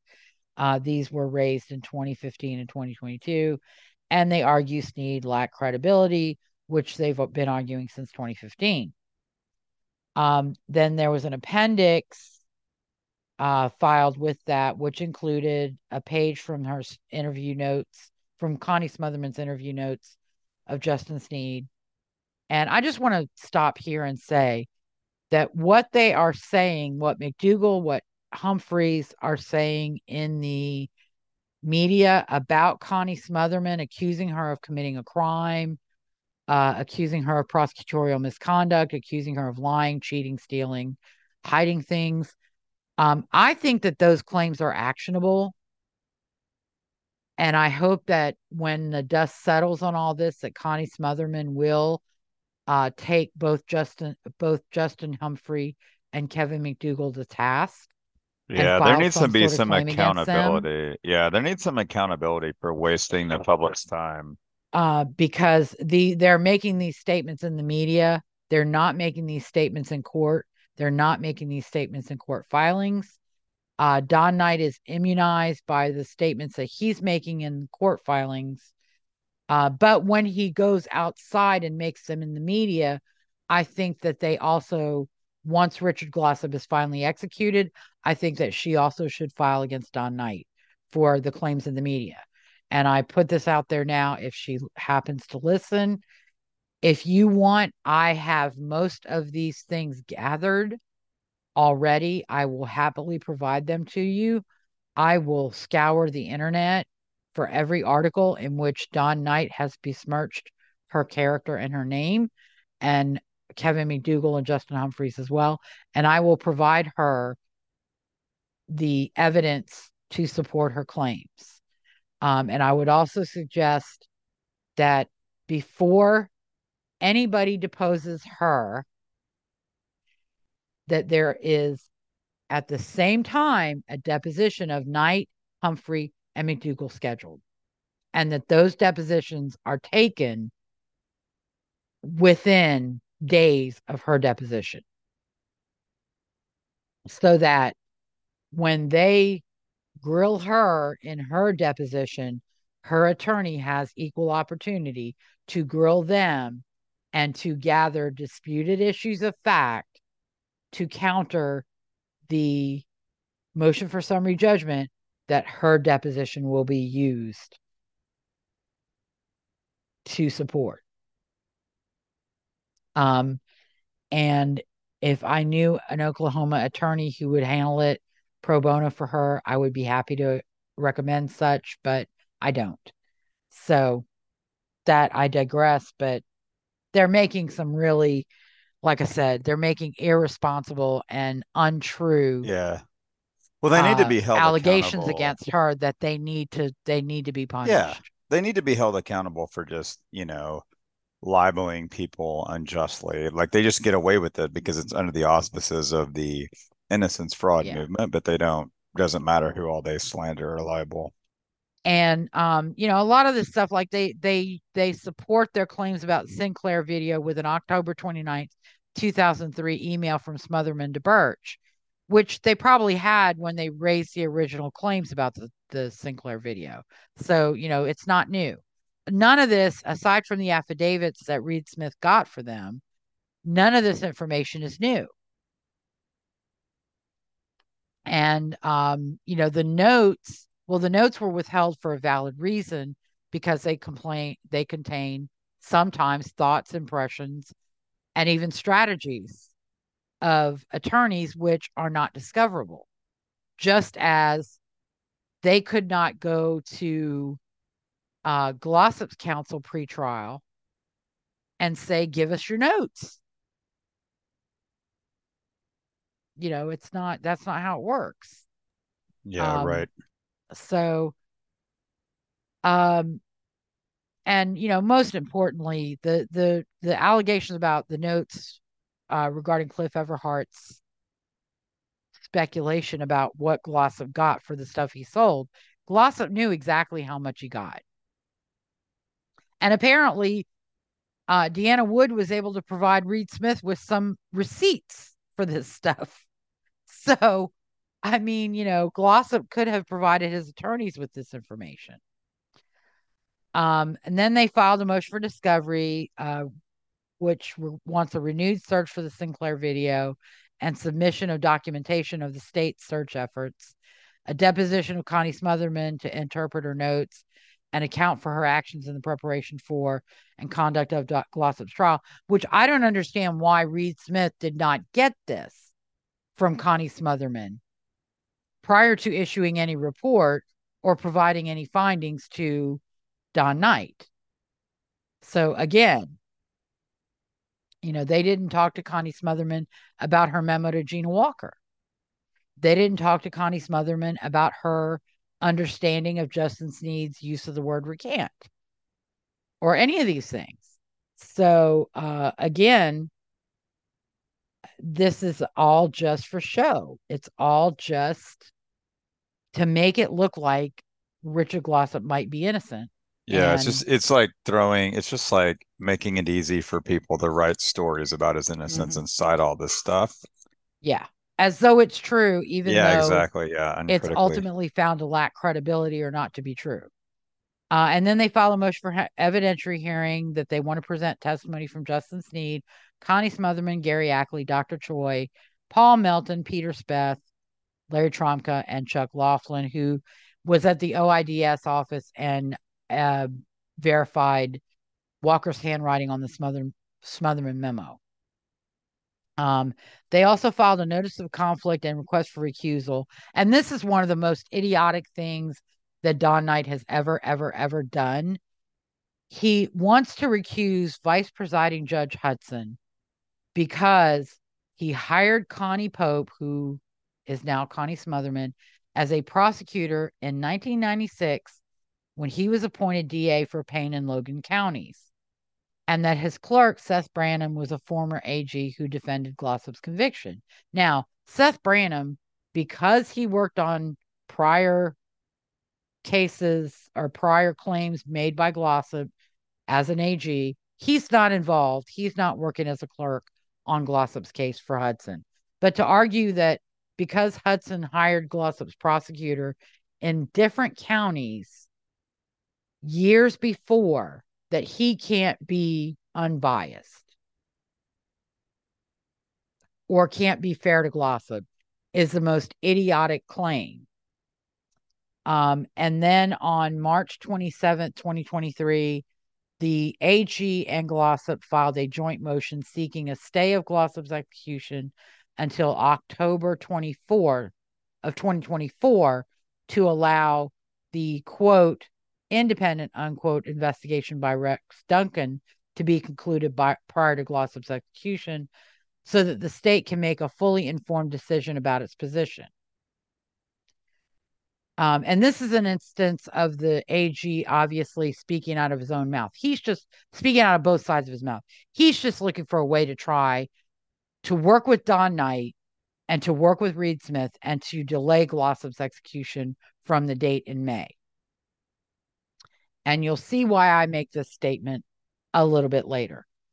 On the 30th of March, uh, an objection to the petitioner's notice of conflict and request for recusal is filed, I believe, by the AG's office, um, saying that the allegations of, against Vice Presiding Judge Hudson lack a factual basis and do not require recusal, that Glossip's experts' opinions are inconsistent, i.e., he believes Hudson should have recused himself because of his former working relationship with Smothermon, but then goes on to state later that Hudson was not required to disclose that relationship in 2015 and 2022 um, that Hellman fails to explain why Hudson was required to recuse, but not required to disclose the relationship. That petitioner has not met his burden to demonstrate that a reasonable observer will question the impartiality of Judge Hudson, given his prior three year professional relationship with Ms. Smothermon. That petitioner's inferences into the exact contours of their relationship should not be given any credence when it comes to making that this decision, as they are unsupported and highly tenuous speculation.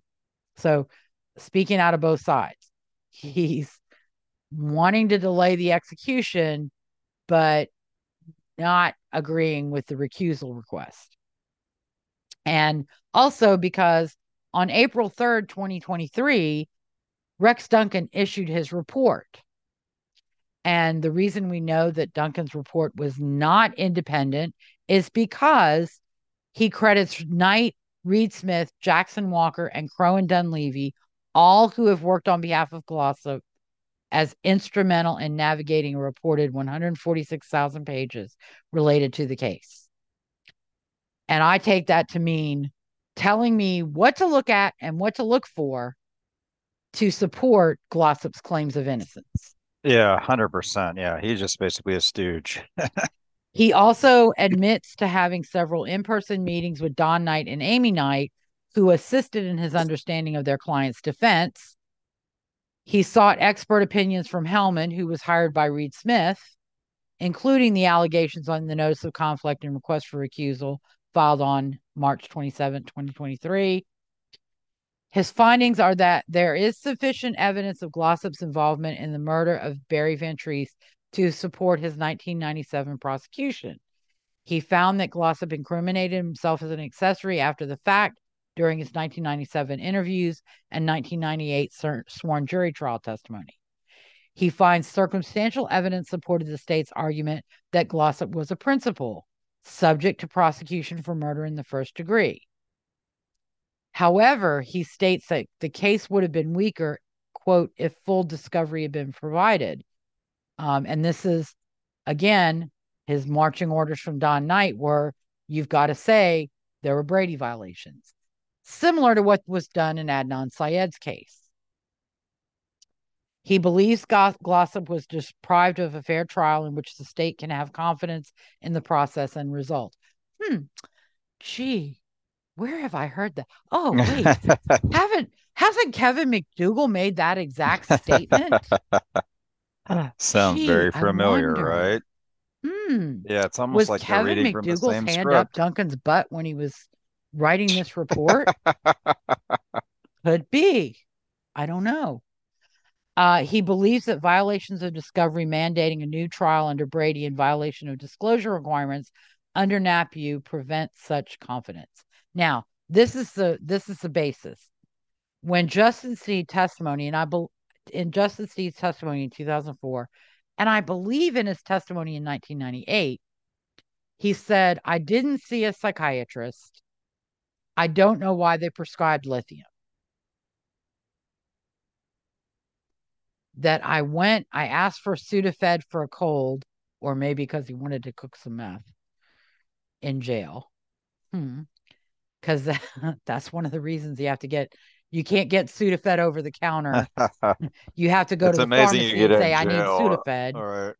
But you and can get it that's why when you buy like NyQuil, you can only buy one Right. and they have to get your age.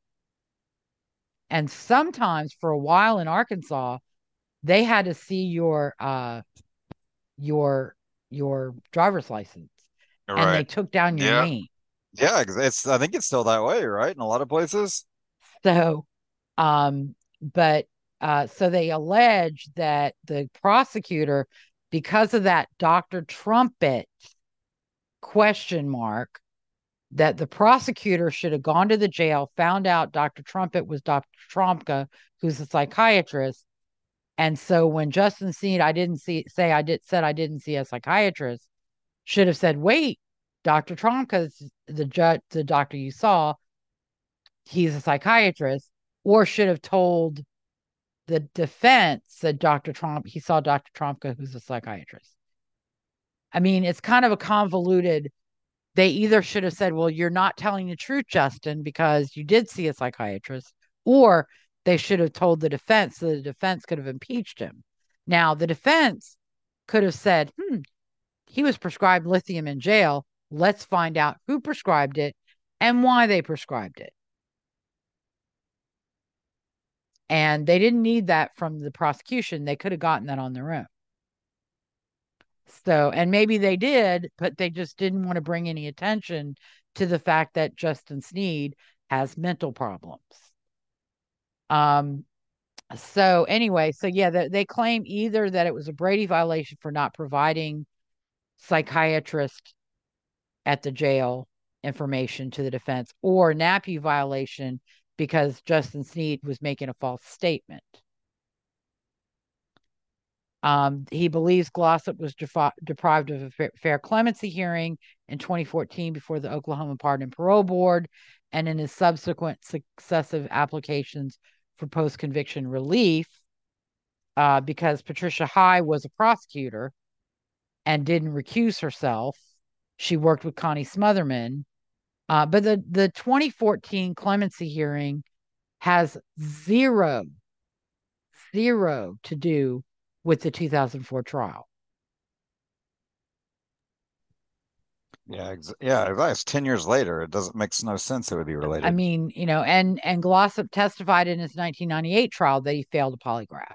So, again, all this all this brouhaha about the polygraph and the results and the fact that that Don Knight hasn't gotten a report uh really doesn't have any impact whatsoever on the factual uh the fact that the established fact that Glossip was administered a polygraph.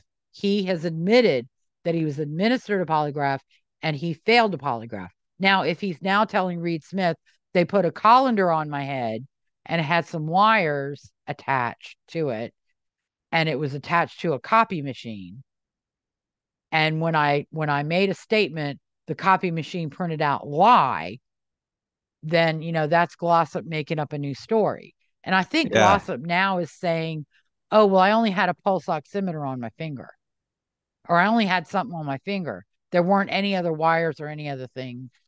Well, and again, attached. shouldn't have all that come out at his trial? I mean, if all these problems with the polygraph, he should have brought that up. Why didn't he say that during his testimony? Yeah, he said he exactly. a polygraph.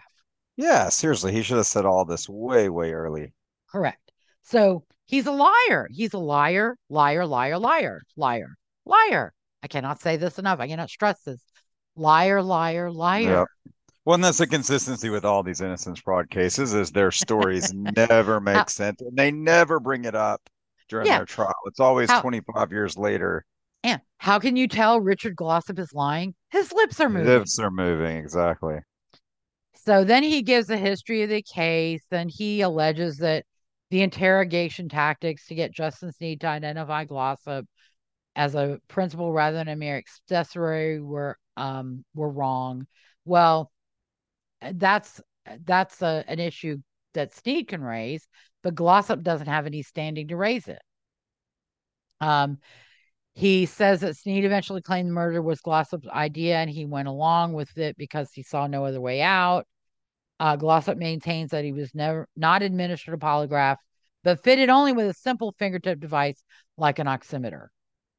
Well, he's lying to you. If he told you that, he's lying. If Rex, if Reed Smith tells you that that's what Glossip told them, he lied to them. Um, so he has specific concerns whether a polygraph was conducted. Um, he says Fern Smith informed Fournerat that the polygraph results were in the record and available to him to examine. Um, that no ADA or defense attorney stated on the record he saw or she saw the polygraph results. It's still disputed whether a polygraph was conducted. Bullshit. Glossip says one was conducted. Period. End of story. Uh, in my view, evidence in murder cases is to be maintained in perpetuity. Apparently, the the polygraph was not maintained. It was not placed in the court record. Again, it wasn't used against Glossip at his trial. It's not relevant to his trial. Whether or not it was administered, whether or not it was accurately interpreted, whether or not Glossip could have found an expert to say he was telling the truth. All of that is irrelevant to his trial because the polygraph was not mentioned at his trial. The destroyed evidence, again, this isn't new evidence. Um, it was destroyed. It was known about before the second trial. It could have been raised at the second trial and was not raised by Glossip's attorneys. It's old news. Evidence returned to the Van Treese family. Again, old news because prior to the 2024 trial, the Glossip's attorneys found out about this and they didn't make a stink. Missing Sinclair video. Again, old news, not relevant, not used against Glossip at trial, not used in Glossip's trial, not referred to in Glossip's trial. And we have testimony that it did not show anything but the interior of the store. And so only could have corroborated a very, very small bit of testimony from Kayla Pursley about when Sneed came in and could have potentially proved that Sneed, the meth head, got the time wrong when he said he went in the store. Uh, but that wouldn't have changed the outcome of Glossip's trial. Um, failure of Glossip's 20, 2004 trial attorneys.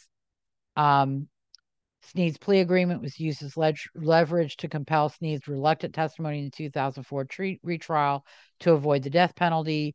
Based on the 2001 decision in Dyer, Sneed was entitled to a new plea agreement or any alternative relief from testifying at Glossip's retrial.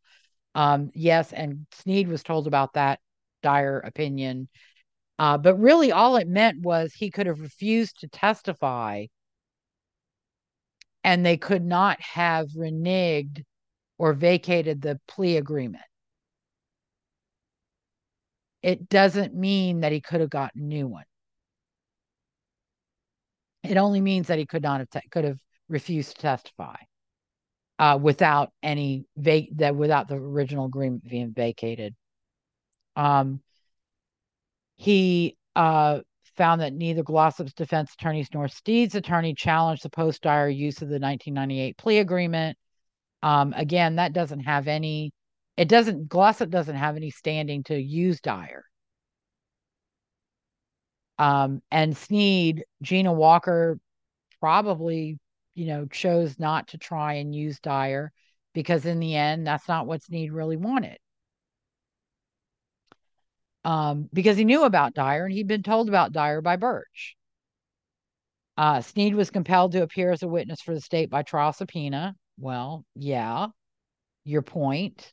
There is none. It has no relevance, again, to the fairness of Glossip's trial because it's not it's not a, a violation of any right of Glossip's. In fact, it gives Glossip the chance to impeach Sneed's credibility. Uh, the court, the 80s, and both defense attorneys, all state employees were silent in 2004, failing to make a record with respect to the Sneed's plea agreement. Again, this has nothing to do with Glossip. Eh, Rex Duncan potentially was not a very good prosecutor because if he thinks these are good reasons to undo Glossip's conviction, he's stupid. Yeah, he didn't seem to have a lot of confidence in his original case. It doesn't Um, make any sense. He he well, and he's again, well, no, he's he's inventing reasons based on his marching orders from Reed Smith and Don Knight Right, just to be get because he's inventing the same reasons that they have raised. Yeah. and they have alleged. Um, he uh, brings up the communication between Smothermon and Walker following the ME testimony, which really doesn't show any change or attempt to change Sneed's testimony. Uh, again, he's repeating the allegations and speculation uh, given by Knight regarding change attempts to change Sneed's um, testimony, which aren't borne out by the actual fact that Smothermon issued the memo to Walker.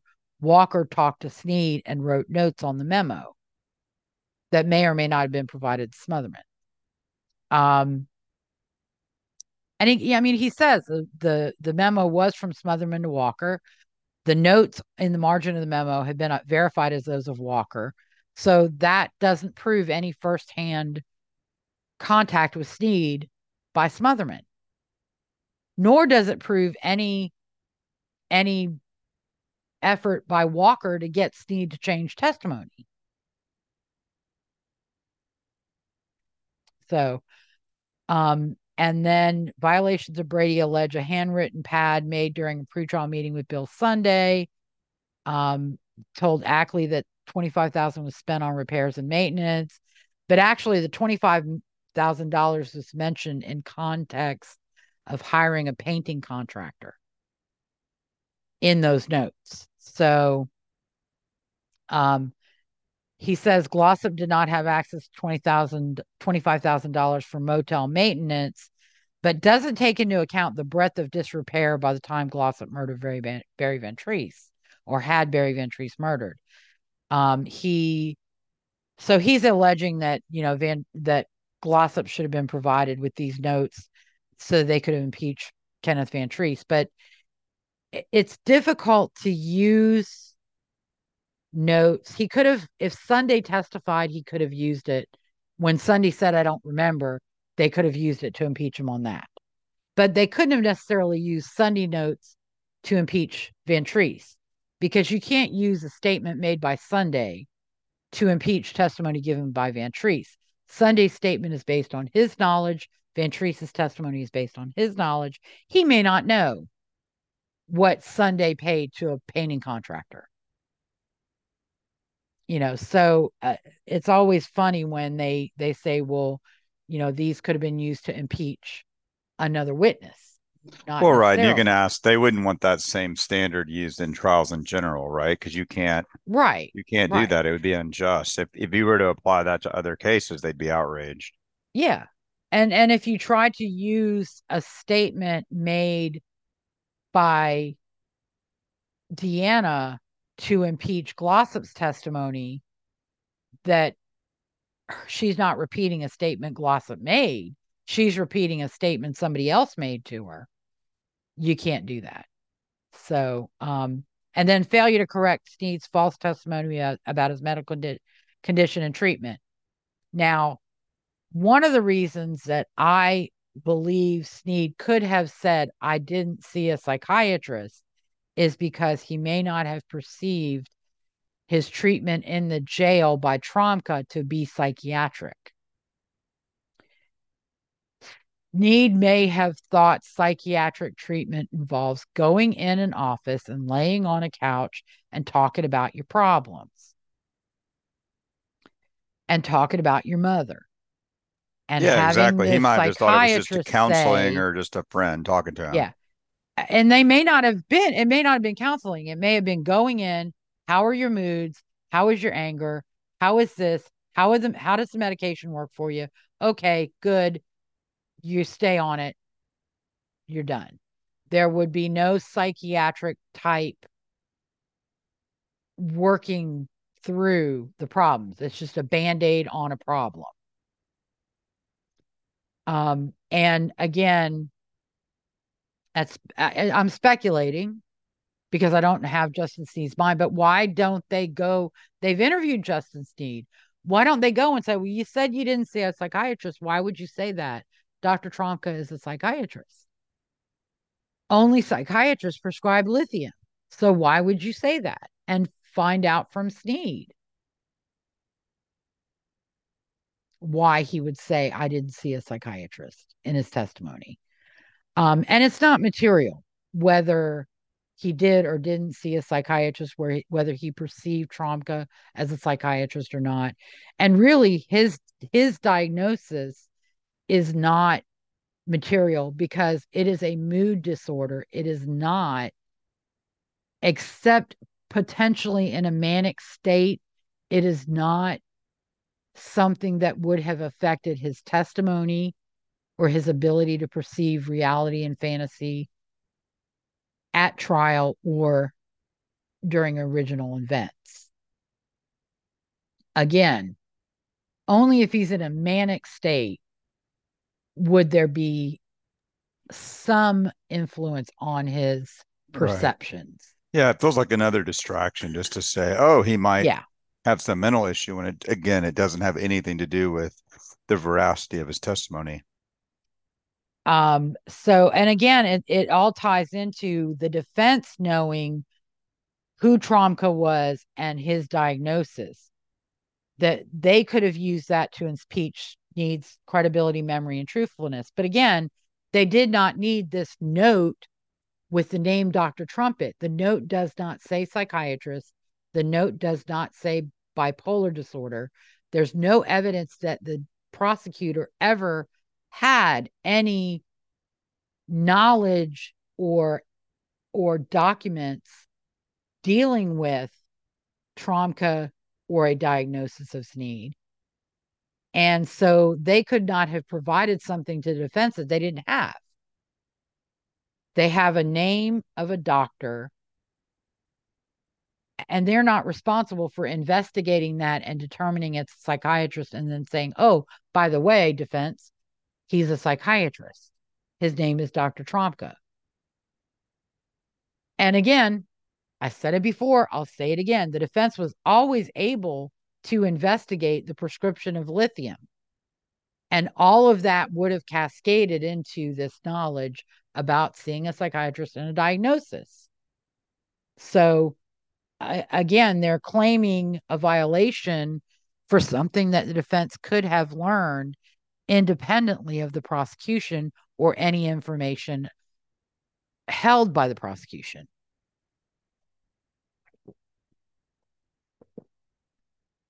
And that, my friends, is why none of this is Brady. Uh, and then there's Napue allegation of not correcting the false testimony, but uh, uh, you know, again, that's not on the defense. I mean, I'm that's not on the prosecution to correct. All right. Exactly. Um, yeah. And they may not have. I mean, there's nothing in the notes that says Trombka Trumpet was a psychiatrist. So maybe they didn't know that he was seen by a psychiatrist. Um, and a lot of this is based on Duncan's beliefs that are are have been fed to him by Reed Smith, Don Knight, and probably Kevin McDugle and Justin Humphreys, who are probably probably promising Duncan backing, and they have contributed to Duncan's campaigns in the past and will likely do so in the future. Um, and then they also are, he argues, uh, High's failure to disclose her professional relationship with Smothermon during the 2014 clemency hearing was some kind of violation, but that has nothing to do with Glossip's 2004 trial. So how it it has anything any relevance, uh, Duncan does not explain. And then he uh, cites to the fact that uh, in 2015, Knight sought Sneed's medical records and didn't get them, but he ignores that since 2015, Don Knight has done nothing to unseal the medical records in federal court or to pursue Sneed's medical records in state court proceedings. Um, and again, it's just based on his belief and his repeating the propaganda that death penalty cases must receive the greatest scrutiny of discovery compliance, erring on the side of transparency and disclosure. In my view, such was not the case herein, and too much, everything is at stake. Again, I think I've heard this from an idiot legislator or from Don Knight or from oh, one of the Christina yeah, the same Vitale talking or from one of the other advocates that has apparently stuck a hand up Rex Duncan's ass and is now moving his mouth and operating his brain for him. So anyway, uh long story short, because I'm getting tired of this bullshit. um, Duncan recommends that Glossip's conviction uh, should be vacated due to its decades long failure to disclose what I believe is Brady material, correct re- what I believe was false testimony of its star witness, and what I believe was a violation of the rule, court ordered rule of sec- se- sequestration of witnesses. Um, the case demonstrates why withholding entire documents is dangerous. Legal pads with contemporaneous, contemporaneous contemporaneously handwritten witness interview notes are documents. Um, trying any case a third time is unfortunate and rare, but I believe is appropriate in this case. Oh my God, Rex Duncan, you are just you're so fucking transparent. Um, Tell us how you that- really feel. that you're you're just repeating what is being told um you're you know again you're you know you're just repeating what has been told to you to say by Don Knight and Reed Smith. It was not independent. It was not an actual investigation designed to get the truth. It was designed to get grounds for the attorney general to join Don Knight perhaps because of political pressure placed upon Gentner Drummond by Kevin McDugle and Justin Humphrey. So I'm thinking all the way around, under the surface, there are ethical violations galore between the legislative and executive branch who are also impugning the integrity of the judicial branch and their their claims have no merit whatsoever. So uh, on April 6th, three days after he gets this report, Gentner Drummond files a response in support of petitioner's successive application for post conviction relief. He alleges that Sneed made material misrepresentations in his trial testimony regarding his psychiatric treatment and the reason for his lithium prescription, not in reality, not material. He doesn't believe Glossip is innocent. He alleges there were multiple and cumulative errors, such as violation of the rule of sequestration, which the Court of Criminal Appeals has already said no in the 2022 application, and destruction of evidence that, when taken together with Sneed's misstatements, warrant a remand to district court. He denies most of Glossip's allegations of error or legal conclusions. He believes that Sneed's alleged failure to testify accurately regarding his lithium prescription and treatment warrant post conviction relief. He alleges Glossip was not made aware of Sneed's treatment by Dr. Trombka at the second trial and not, was not aware of this until he re- received the prosecutor's note. But again, the defense could have investigated who at the jail prescribed lithium, why it was prescribed, and what kind of doctor prescribed it. They did not need that note, which does not say psychiatrist and does not say Trombka and does not say bipolar disorder. So again, they are using something insignificant and speculating and making it sound like it's something it's not. He right. argued just trying state, to make something really making yeah, something he, sound really scary to distract. Uh, well, no, and no, and this is where this is where impugning Connie Smothermon's integrity comes into play as well because they're making it sound like she hid something that she should have disclosed when the reality is what she didn't disclose is insignificant. And it's information the defense could have determined all by itself by by investigating why Sneed was prescribed lithium in 1997 by jail physicians.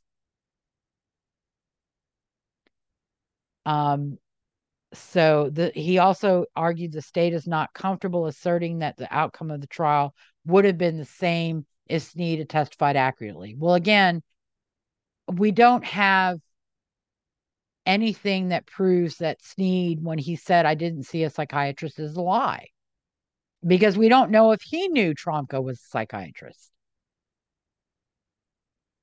And he could have been impeached about that if the defense had done their own homework. Right.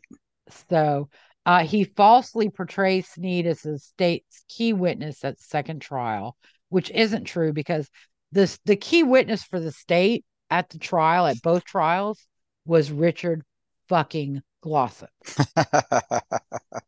they had Richard's statement yeah. to Billy Hooper, Cliff Everhart, Kayla Pursley, Jackie Williams, um, Tim Brown, BMO, Cook. They had his interrogation on the 8th. They had his interrogation on the 9th. I mean, everything, every lie that he told, every false statement that he made was before the jury. Sneed's testimony was icing on the cake or the ter- the cherry on the top of the sundae. Sneed's testimony solely provided connection between Richard Glossip and Sneed's murder of Van Treese. But Richard Glossip's statements and lies provided consciousness of guilt, which gave the jury the evidence that they needed to convict him as a principal in Barry Van Treese's murder because only a principal in a murder would hide the body for 17 hours, would prevent discovery of the body for 17 hours, would lie right. about seeing the victim after he knows the victim's dead, would yeah, lie exactly. about being told the victim was killed and when. Right. Would lie yeah. about the victim's vehicle I mean, because he knew the vehicle was over in the parking lot. Right. Yeah. Innocent people don't behave that way. So, um, and um, the state believes that qualified defense attorney likely could have attacked Sneed's ability to properly recall key facts at the second trial. Again, the, the defense should have done their own homework then. And it's too late to raise an ineffective assistance. Yeah, exactly. Um, the state has reached the difficult conclusion that the conviction of Glossip was obtained with the benefit of material misstatements to the jury by its key witness. If they falsely state that the competency evaluation was administered by a psychiatrist when Dr. King was a psychologist. And again, this is where nobody has their fucking story straight because Don Knight at the clemency hearing said she was a psychologist, not a psychiatrist. So States the defense did not have the information regarding Dr. Trombka, but again, they knew he was prescribed, they knew Sneed was prescribed lithium and was a fact that he testified to at the 1998 trial. Even if they didn't have King's competency evaluation, they had his 1998 trial testimony. And so they could have discovered Dr. Trombka's invest- identity and status and diagnosis all by themselves. They didn't need anything from the prosecutors. And if they if they knew that information and they chose to let it slide when Sneed testified, then there is no violation for Richard Glossip. Because again, they decided not to bring light to the fact that Justin Sneed has a mental disorder, has mental problems, and is vulnerable to somebody manipulative like Glossip. Um, the state believes it must concede error under NAPQ, Napue rather. The state feels compelled, consistent with Napue, to correct these material misstatements and request the case be remanded to the district court. Um, they uh, also they cite to Glossip's multiple errors, uh, such as the violation of rule of sequestration and the destruction of various pieces of evidence. But both of those were already rejected by the OCCA in its 2022 application. So why the state is using that as grounds now, I don't know. Maybe they're trying to supplement the cumulative um, allegations made by Glossip. Um, so the state has carefully considered the voluminous record in this case. I, I call bullshit on that one. The constitutional principles at stake and the interest of justice. If they considered that record, they would have known that the defense was aware of the destruction of evidence in 2003 and didn't raise it, and that the OCCA rejected Glossip's claims in 2015 and again in 2022 and they final finally state the state has changed its position based on a careful review of the new information, which isn't really new, that has come to light, including its own independent counsel's review, to bring about a just result. And the what they're proposing is not a just result because the majority of the fact witnesses against Glossip are dead. So the state cannot bring them to testify to the statements that Glossip made to them in 1997 while he was hiding Barry Van Treese's body. Um, so it would not be a fair result. Now, um, there's a lot of talk in the court of public opinion, and the belief in the court of public opinion was that because now the attorney general says, Ooh, there's error that the Oklahoma Court of Criminal Appeals was obligated to vacate Glossip's conviction and return the case to the district court for a new trial. And another reason that this is not fair is because now the district attorney in Oklahoma County likely would not retry Glossip. They she likely would let him go. Yeah, exactly. Um, there also is the fact that, according to her opinion, what he did was never principal to first degree murder. So she would never charge him as a principal to right. first degree murder. He would only be potentially at risk of accessory after the fact. Right. Yeah. In a lot of these cases, right. I mean, you get a new DA so, 20 years later, and the DA isn't, you know, so, the, you know, the DA is not really held accountable. They don't have any interest in retrying these cases, especially so, with the mounting public opinion. So basically, and I, I and I think that McDugle and Humphrey and Knight saw the fuckery that went on with Adnan Syed, and they thought, "Ooh, here's our chance." So they put political pressure on Drummond. Drummond found somebody who would who would be led by the nose by Reed Smith and McDugle and Humphrey and Knight, and who would find what they wanted to be found. And then Drummond would support vacating their original conviction or vacating this conviction. And then there would be no retrial. Glossip would go free and they would claim innocent man exonerated. Even though at most he would be granted relief on a technicality that has nothing to do with his guilt or innocence. Um, and and they yeah, I mean, this is they saw the fuckery that went on with Adnan Syed, so they decided fuckery can go on in Oklahoma County now as well. And um, luckily, the Oklahoma Court of Criminal Appeals was no Melissa Phinn, and they did not play that game because on April 20th, 2023, the uh, Oklahoma Court of Criminal Appeals unanimously denied Glossip's fifth application for post conviction relief, number PCD 2023 267. They denied the joint application for stay of execution, and they denied um, the request for a hearing and uh, discovery, and they ordered their mandate issued upon delivery and filing of this decision.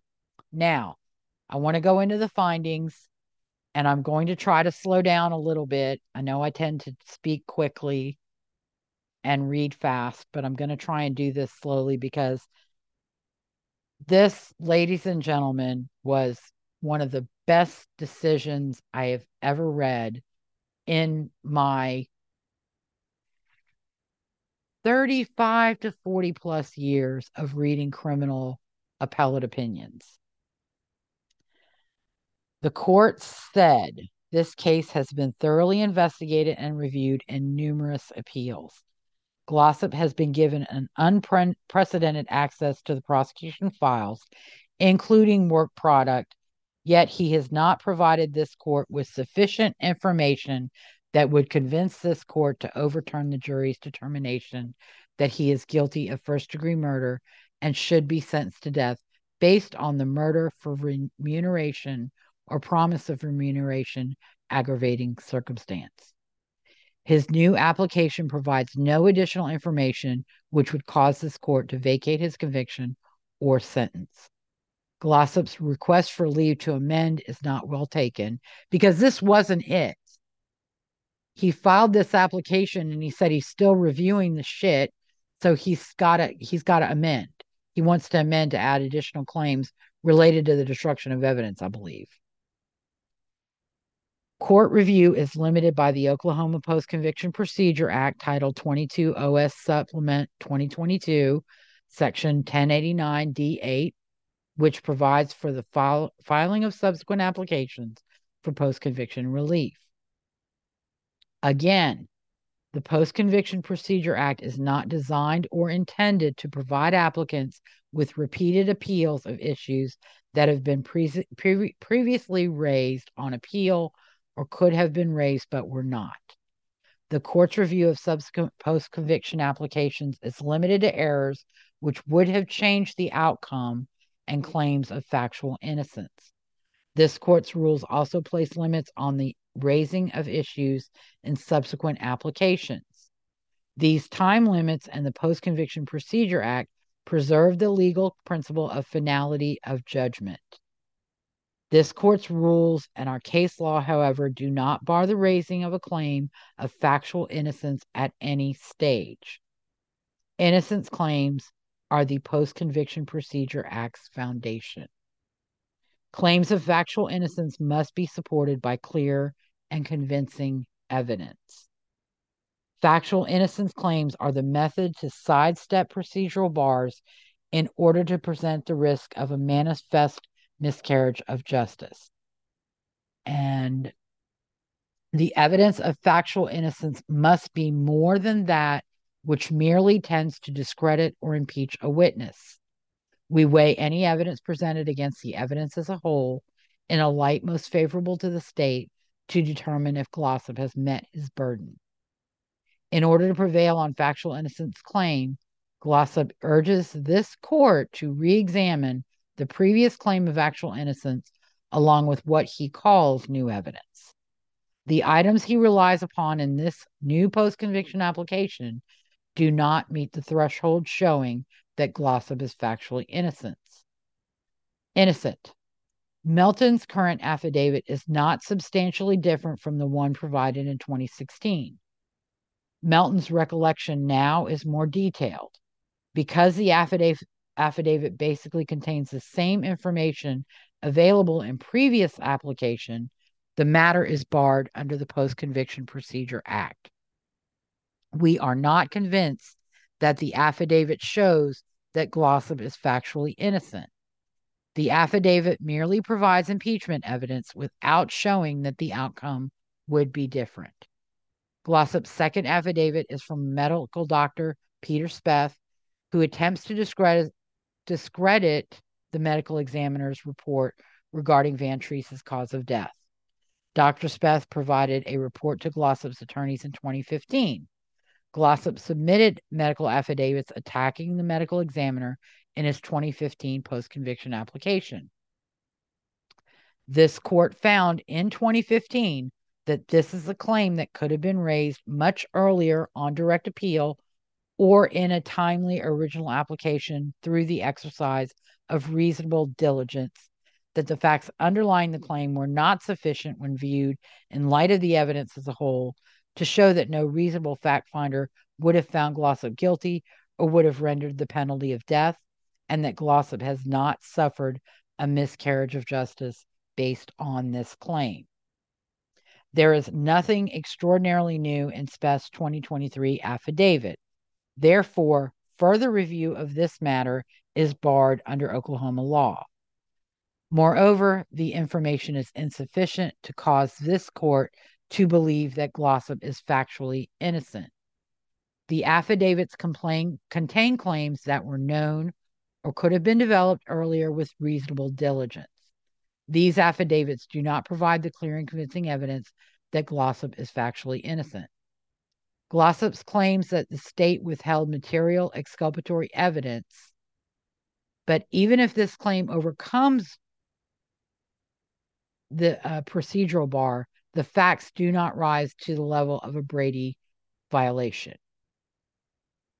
To establish a Brady violation, a defendant must show that the prosecution failed to disclose evidence that was favorable to him or exculpatory and that the evidence was material. Material evidence must create a reasonable probability that the result of the proceeding would have been different had the evidence been disclosed.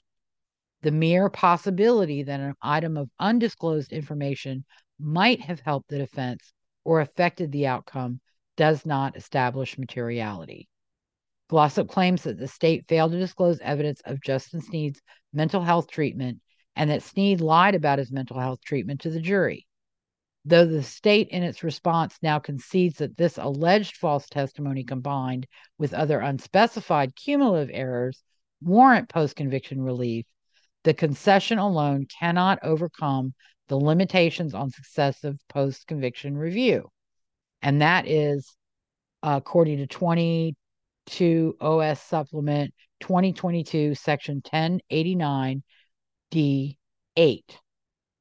The state's concession is not based in law or fact. This issue is one that could have been presented previously because the factual basis for the claim was ascertainable through the exercise of reasonable diligence, and the facts are not sufficient to establish by clear and convincing evidence that but for the alleged error, no reasonable fact finder would have found the applicant guilty of the underlying offense or would have rendered the penalty of death. Sneed in 1997 underwent a competency evaluation by Dr. Edith King, which noted Sneed's lithium prescription. This report was available to previous counsel, so counsel knew or should have known about me Sneed's mental health issues. Furthermore, Sneed testified at trial that he was given lithium while at the county jail prior to trial, but he didn't know why. Counsel did not question Sneed further on his mental health condition, which counsel, counsel knew about or should have known about. It is likely counsel did not want to inquire about Sneed's mental health due to the danger of showing that he was mentally vulnerable to Glossip's manipulation and control. Moreover, and controlling here is the fact that this issue could have been and should have been raised with reasonable diligence much earlier than this fifth application for post conviction relief. The evidence, moreover, does not create a Napue error. Defense counsel was aware or should have been aware that Sneed was taking lithium at the time of trial. This fact was not knowingly concealed by the prosecution. Sneed's previous evaluation and his trial testimony revealed that he was under the care of a doctor who prescribed lithium. His testimony was not clearly false. Sneed was more than likely in denial of his mental health disorders, but counsel did not inquire further. Finally, this evidence is not material under the law. The known mental health treatment evidence does not create a reasonable probability that the result of the proceeding would have been different had Sneed's testimony regarding his use of lithium been further developed at trial. Glossip next claims that the state failed to disclose that witness Kaylee Pursley viewed a videotape recording of the Sinclair, Sinclair gas station taken the night of the murder. Kayla Pursley testified at trial that there were cameras at the station for the inside, but not the outside. She testified that Sneed came into the station around 2 to 2:30 a.m. No further inquiry was made about the cameras by either side during the trial. Arguably, the videotape was not disclosed to Glossip prior to trial, nor was it utilized at trial, and has not been discovered as of this date. Pursley, pri- prior to trial, possibly told prosecutors that she viewed the tape to see when Sneed came in the store. Again, this issue could have been presented much earlier. Counsel should have known that there were cameras at the station in reading the trial transcript and could have inquired about possible videotapes. Issues about missing tapes could have been raised much sooner, and they were raised in 2015. Glossip has raised, waived this issue for review. Obviously, the tape could have corroborated both Sneed's testimony and Pursley's testimony. Glossip offers mere speculation that the tape might have been exculpatory and cannot show that the tape was material under the law.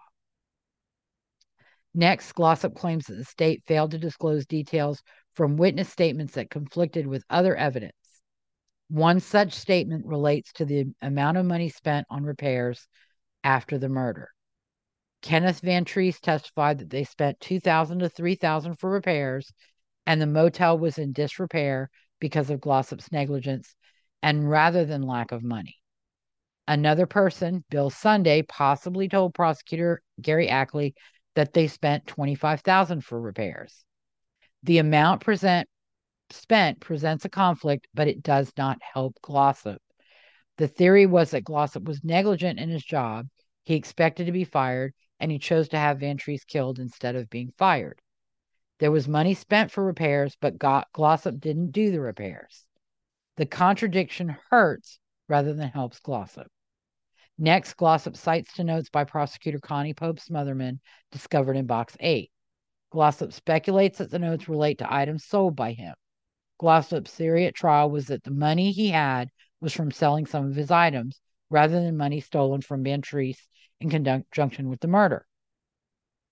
Glossip speculates that these notes regarding amounts of money were amounts learned from Cliff Everhart. Everhart testified that Glossip sold items for around $250 to $300. The notes clear do not clearly have an amount of money. There is no factual basis for this part of the claim. Moreover, Glossip has not shown that this information is material. Next, Glossip raises a claim regarding the now missing Sinclair Station video mentioned above. Glossip previously raised issues regarding this missing tape in case number PCD 2022 589. There is no dispute that a tape was retrieved from the Sinclair gas station or that Sneed visited the station. Sneed testified that he was there before the murder. This claim is waived as a claim regarding the missing tape could have been raised much earlier.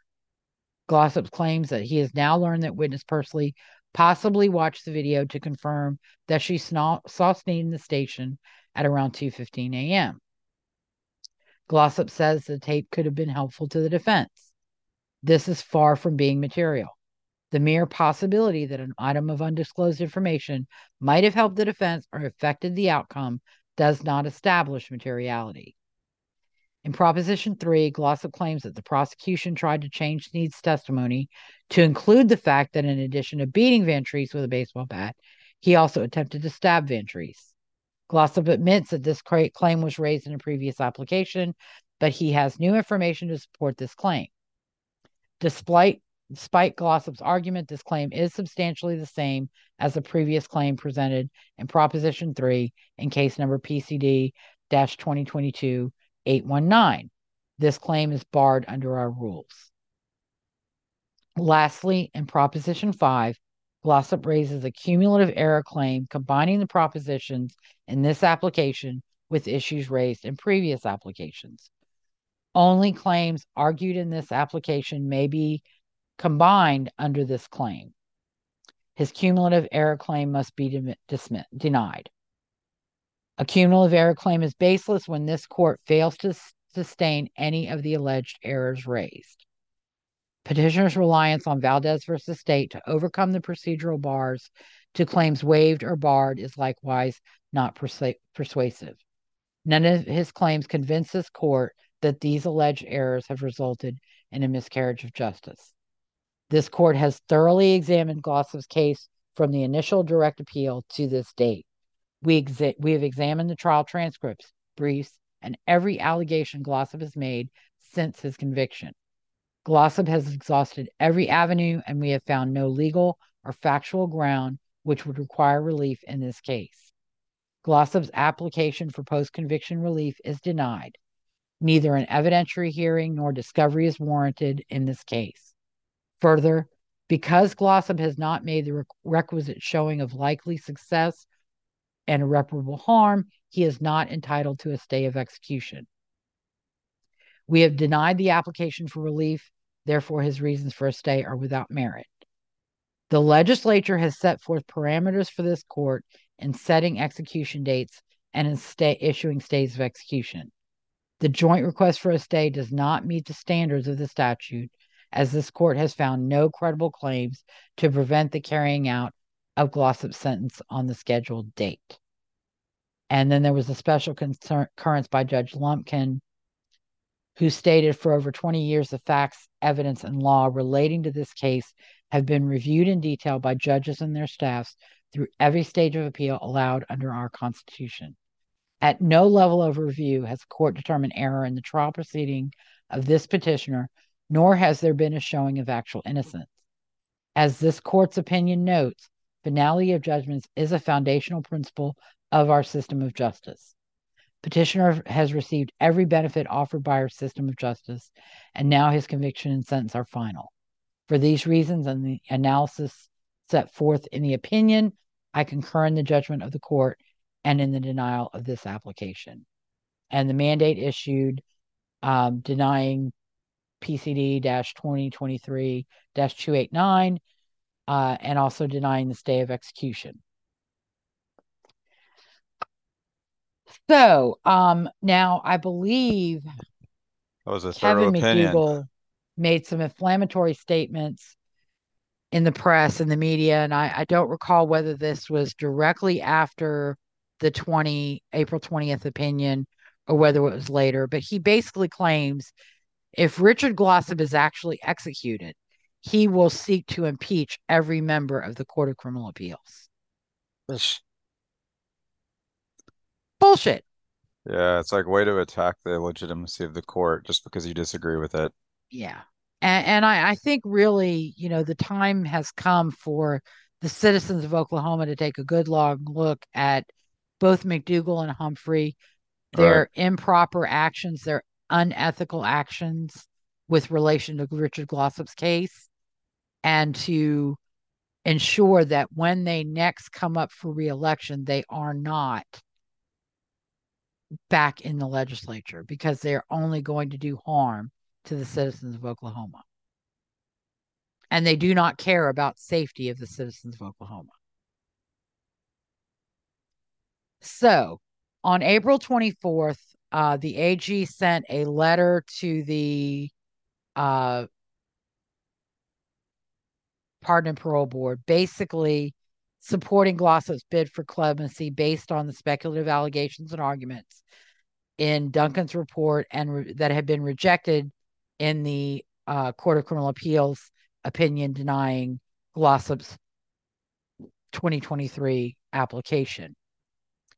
Also on the 24th, Don Knight filed a petition for declaratory judgment in the Oklahoma County District Court, which was assigned CV 2023 1001, which essentially challenges the authority of the Pardon and Parole Board to conduct Glossip's clemency hearing in the absence of a full board of five members.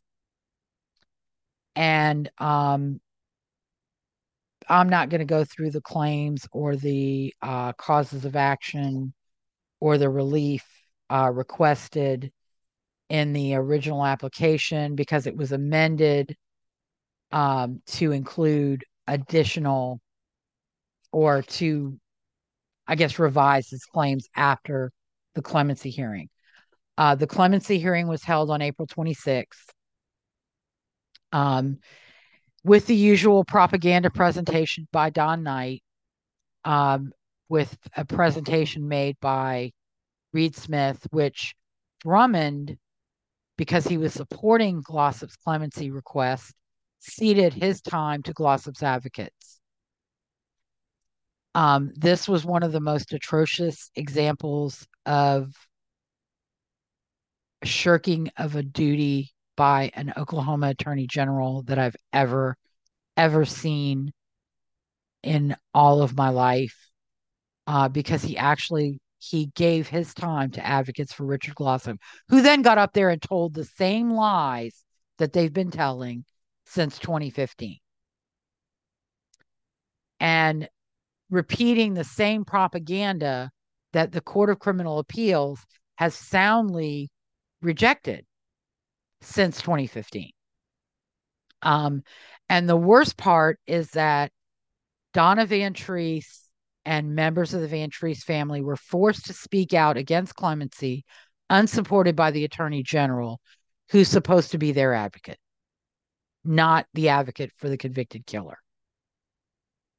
And Derek Van Treese made a a beautiful statement and um, I'm only going to quote a part of it. Uh, but anybody who didn't observe it directly, um, there are printed versions of it available, and I would suggest that you read it in full. Um, while I agree that the state must take all reasonable action to ensure the adherence to the law, the information in the packet sent by the Attorney General to the board is simply unconscionable to me.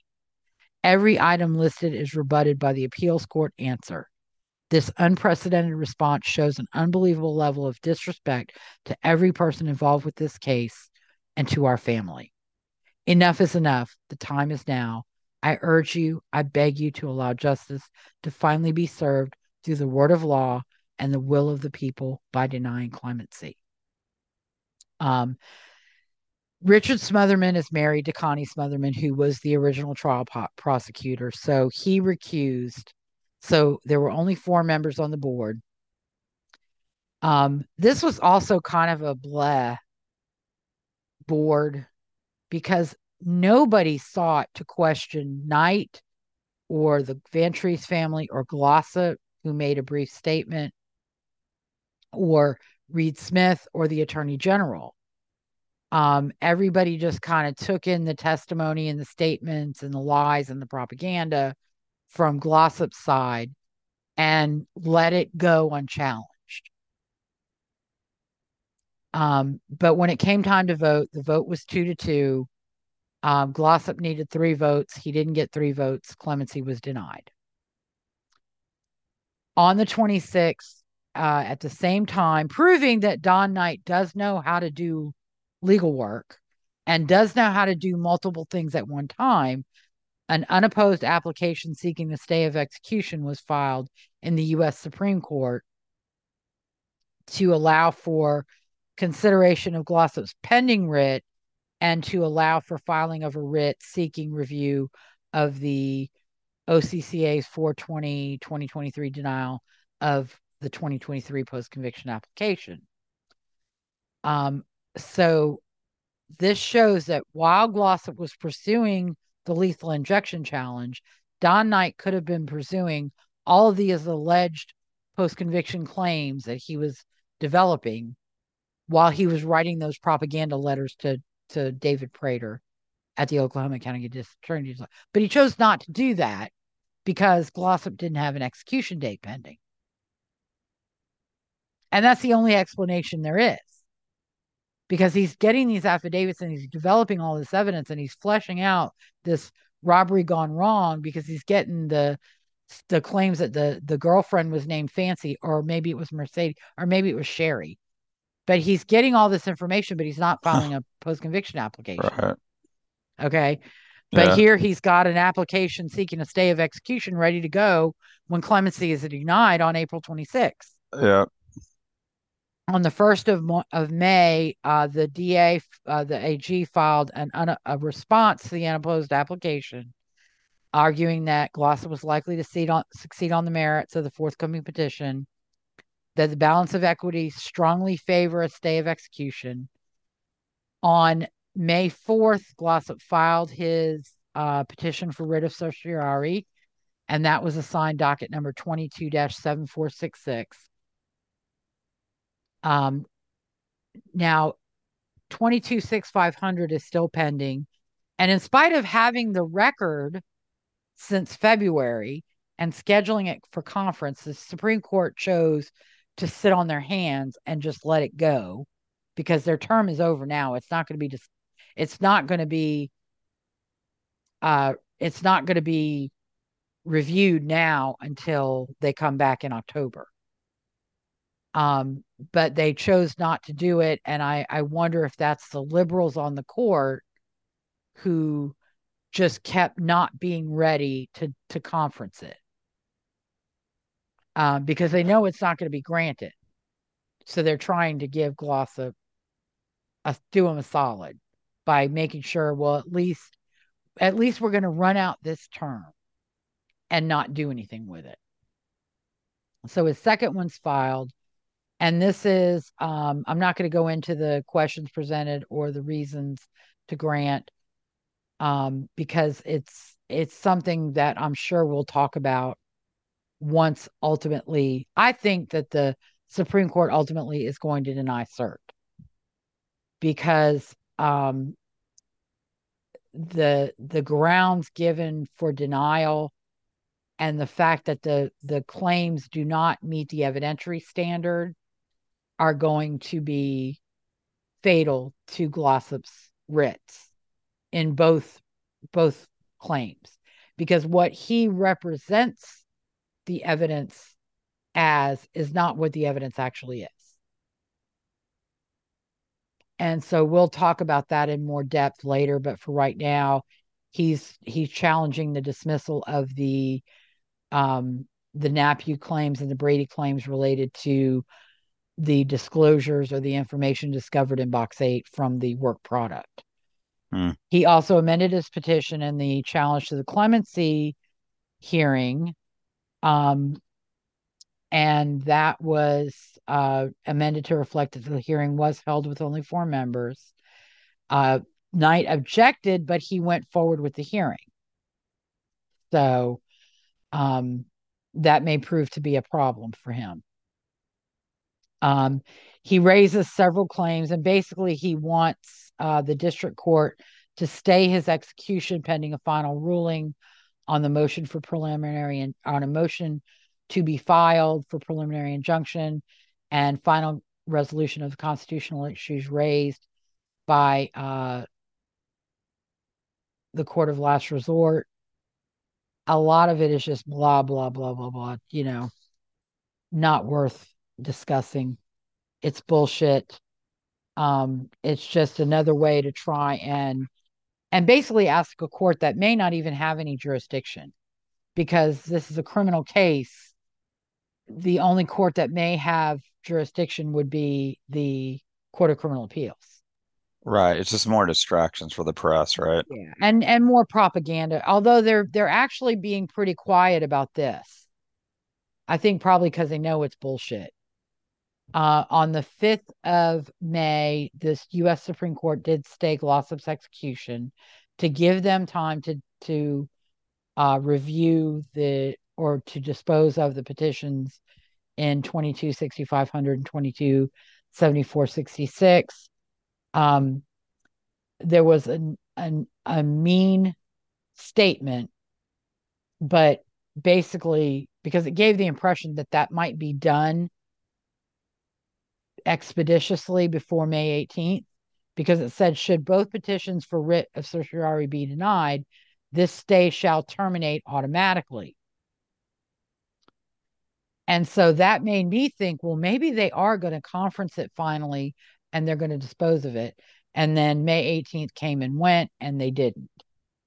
Um, so the uh, stay of execution from the Supreme Court was filed in the uh, district court action. It was scheduled for conference in 22 6500 was scheduled for conference but was rescheduled on May 9th, and no new conference date was posted. Uh, on the 23rd of May, the Pardon and Parole Board filed a response or an answer to Glossip's petition. Uh, and basically, they urged that it be denied um, and that the amended petition be dismissed with prejudice because he was failing to comply with service requirements and failing to name indispensable parties and um, asking the, the a court without jurisdiction to act and um, multiple things. So again, this is something I have a feeling we'll touch on again. So we'll go into more detail later. Right. When do you think um, this is going to be resolved? I think it's ultimately going to be dismissed by the district court. Um, the uh, now again, I'm going to go through some of the other things going on, um, and and we'll get to that in a few minutes. Um, the the AG on May 31st filed a request seeking an extension of time to July 5th to complete preparation of his response to Glossip's 22 7 whatever 74 whatever 66 or whatever it is writ um to address any new arguments made in amicus briefs because they knew that amici were going to be filing briefs on June 5th. And um, so the AG, because Glossip can't necessarily respond to Amici's points, um, he can only respond to the the opposition or response filed by the state. Drummond is going to respond to the Amici briefs. Uh, and that was granted. So he's got until July 5th. That was granted on June 1st. Now, there is there were two briefs filed in support of Glossip. One was by uh, the Innocence Project, which shows, you know, that they'll take up the case of any overwhelmingly guilty person and claim he's innocent. Um, and they argue that the government's conduct of the sorts of state is acknowledged committing, in this case, is an overwhelming factor in wrongful convictions. And by discounting the state's confession of error, the Court of Criminal Appeals undermined a key remedy for wrongful convictions. Now, this is something interesting, and this is something that potentially the voters of of Oklahoma might be able to take advantage of in a vote of no confidence or or a recall for Gentner Drummond, because by quote confessing error unquote, Drummond is potentially exposing the state of Oklahoma to a wrongful conviction judgment by Glossip if Glossip's conviction ends up being vacated. And that's not a good thing. So, you know, the state, uh, Oklahoma taxpayers may end up on the hook if it, it's not going to be successful because it's bullshit, but I'm just saying. So, anyway, uh, and then a group of, of law school professors, I think, filed a brief in support of Glossip's, arguing that prosecutors have an unqualified constitutional duty to correct false testimony that is relevant, Erosion of Napue obligations would undermine the legal profession's ethical rules, and the OCCA decision is at odds with Napue and widens confusion in the lower courts. Uh, and then finally, the best of all, a, an amicus brief was filed on behalf of victim family members Derek Van Treese, Donna Van Treese, and Alana Mileto, who is uh, Barry Van Treese's sister, and the District Attorneys Association of in Oklahoma filed joined them in in a um an opposition to Glossip's petition. They argued uh, that uh, well, the questions presented: Does this court have jurisdiction to review a state court's denial of a fifth collateral attack when that denial is based on the state's successive petition statute? The petition clearly does not meet the statutory criteria for consideration and there is no claim that the state ground is inadequate or not independent of federal law. Does the state attorney general's confession of error reopen an otherwise barred claim when the state court has already considered and rejected the claim and the confession, finding that the attorney general cannot waive the state procedural rule. The evidence in question was known to the defense before trial, and the evidence is not material. And basically, they argued that the Supreme Court lacks jurisdiction because the OCCA's decision rests on adequate and independent state grounds that Glossip is clearly guilty of aggravated murder. There's no significant federal question of review. There is vast evidence establishing Glossip's guilt beyond any any reasonable doubt. No new evidence exists, and prosecutors never concealed anything. And the attorney general's dissatisfaction with the ruling below is not itself evidence and does not warrant granting certiorari. They also argued that compounding the decades long delay in obtaining justice will inflict immeasurable harm on the Van Treese family. The Van Treese family is being victimized by excessive delay, and research confirms that what the experience of victims makes plain. Undue delays in the administration of justice harm victims of violent crimes. And this was authored by Paul Cassell, who is a criminal justice rock star, superstar. I would love to interview him someday. Um, he has stood as the opposition to people like uh, Bedau and Radelet, who put forth a false um, wrongful conviction study. Um, and he pointed out every flaw in their study and every flaw in the facts that they use to underlie or support their opinions about the ultimate guilt or innocence of the uh, cases that they they profile in that study. Uh, excellent. He has def- he has helped point out some of the flaws in application of Miranda and expansion of Miranda over the years. Um, so he has been a really a staunch victims advocate. He's also served as amici for victims' rights and victims of crime in uh, before the U.S. Supreme Court. He was a Tenth Circuit Court of Appeal judge uh, for a time. Uh, but I think that that required him to step away from some of his victims' rights work, and he uh, elected to retire and go back to victims' rights, more hands-on victims' right, rights work. Um, so he's he's a great attorney, and there's another um, a, a, another attorney, and his name is escaping me right now. He's also he's a great victims advocate and he has produced some excellent work uh, regarding the Kevin Cooper case. And I'm so sorry his name is escaping me right now, but he's also great. And I would love to interview him too, especially about the Kevin Cooper case. So um, that's my my fangirling regarding the family Van Treese family brief. yeah, the anyway. Kevin Cooper case is another interesting one. Yeah. And I'll, I, I plan to some day look at it. It's one though, I think we're going to need like a month hiatus to give me adequate yeah. time to go through everything because I need to create for that notes similar to what I do for all these other cases. Right. And Kevin Cooper's been going on since 1985. Yep. So it's going to be a major, major task. I probably have to work every night during the week in addition to every weekend.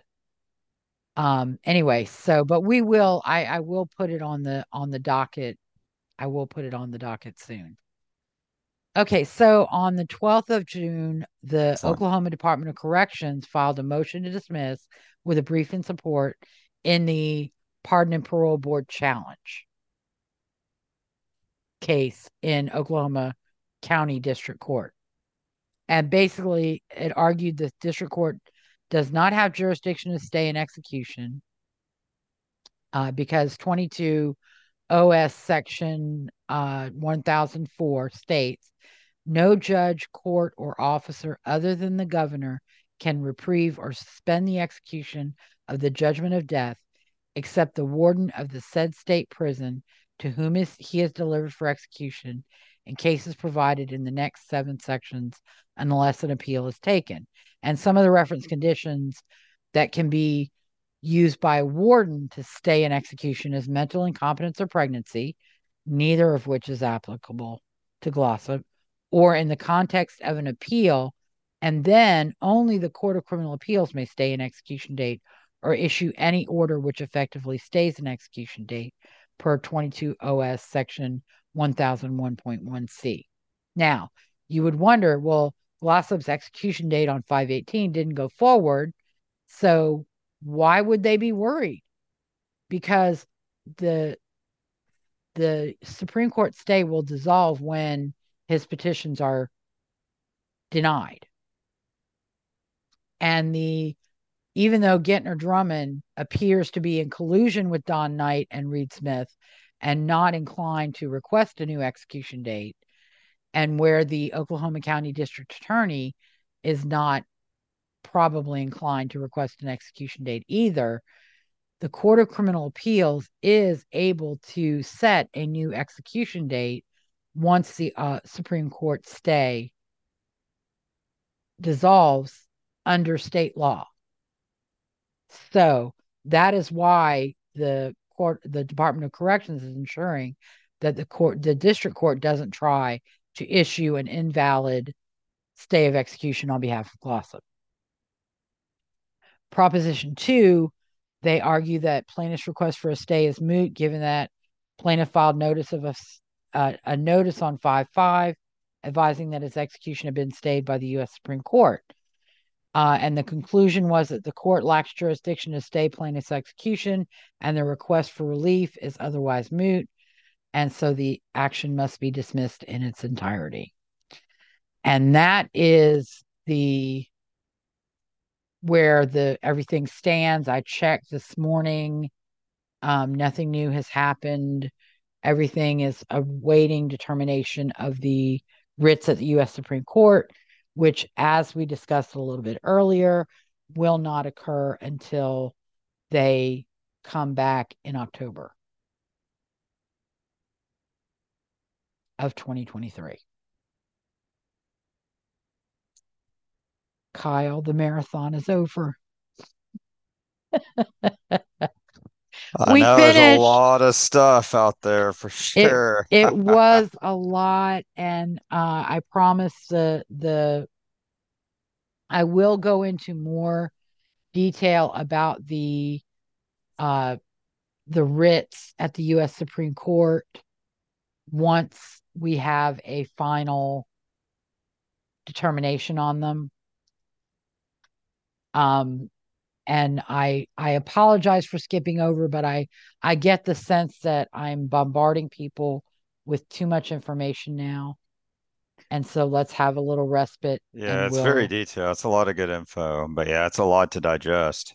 Yeah, yeah, and I think the biggest takeaway is um, that the prosecution never concealed anything because the information they claim was concealed could have been obtained and may have been obtained. They haven't they haven't gone to Glossip's original trial attorneys and said, "Hey, did you did you seek out this information and obtain it?"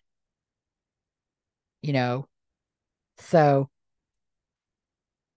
yeah, they um yeah. pardon my sipping. Um but yeah, they could have obtained this information. They chose they either chose not to do so or they did get it and they chose not to um, not to highlight it because it made Sneed look more vulnerable to Glossip than he already did. Right. And that is a valid um it's a valid strategy. So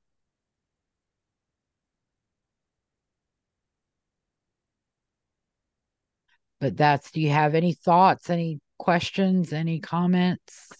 No, I mean, I think it's a good, it's a lot of detail. Yeah, it'll just be interesting to how all this resolve. I mean, I think I've said it a couple of times now. I'm just, I'm amazed at how, I'm just generally amazed at Glossip's ability to sort of keep rehashing the same thing over and over again and just continues to kind of clog up the courts. But hopefully this will be resolved soon. It's he feels like he's gotten definitely more than his fair share of, you know, quote unquote justice. Yeah, uh, he certainly has it.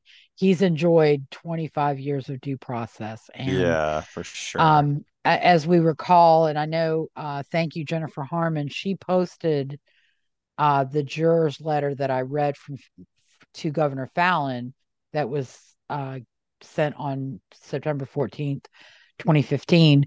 But I I fixed the um, the notes, and I wanted to go ahead and read the closing paragraph in full because I think I'd cut it off a little bit. Um, the real tragedy in all this media hype is the real victim, Barry Van Treese, and his family has been forgotten. I cannot fathom the pain and suffering this family has endured in the past eight years. The murder of a loved one, two trials, appeals, Supreme Court decisions, etc. This case has touched and impacted countless lives, including mine and all the jurors. Richard Glossip is not the victim. I am sure Barry Van Treese would have loved to have had a stay of execution, been given two or three more chances, and an extra 18 years added onto his life. He was not afforded that luxury nor given that opportunity. Richard Glossip had, had has had his day in court twice. We did our duty. Now it is time for the state of Oklahoma to do hers. It's time justice be served. And that was written by juror number one from Glossip's second trial to Governor Mary Fallin ahead of Glossip's 2015 execution date and in response to Don Knight's propaganda campaign um, regarding Glossip's innocence or alleged innocence.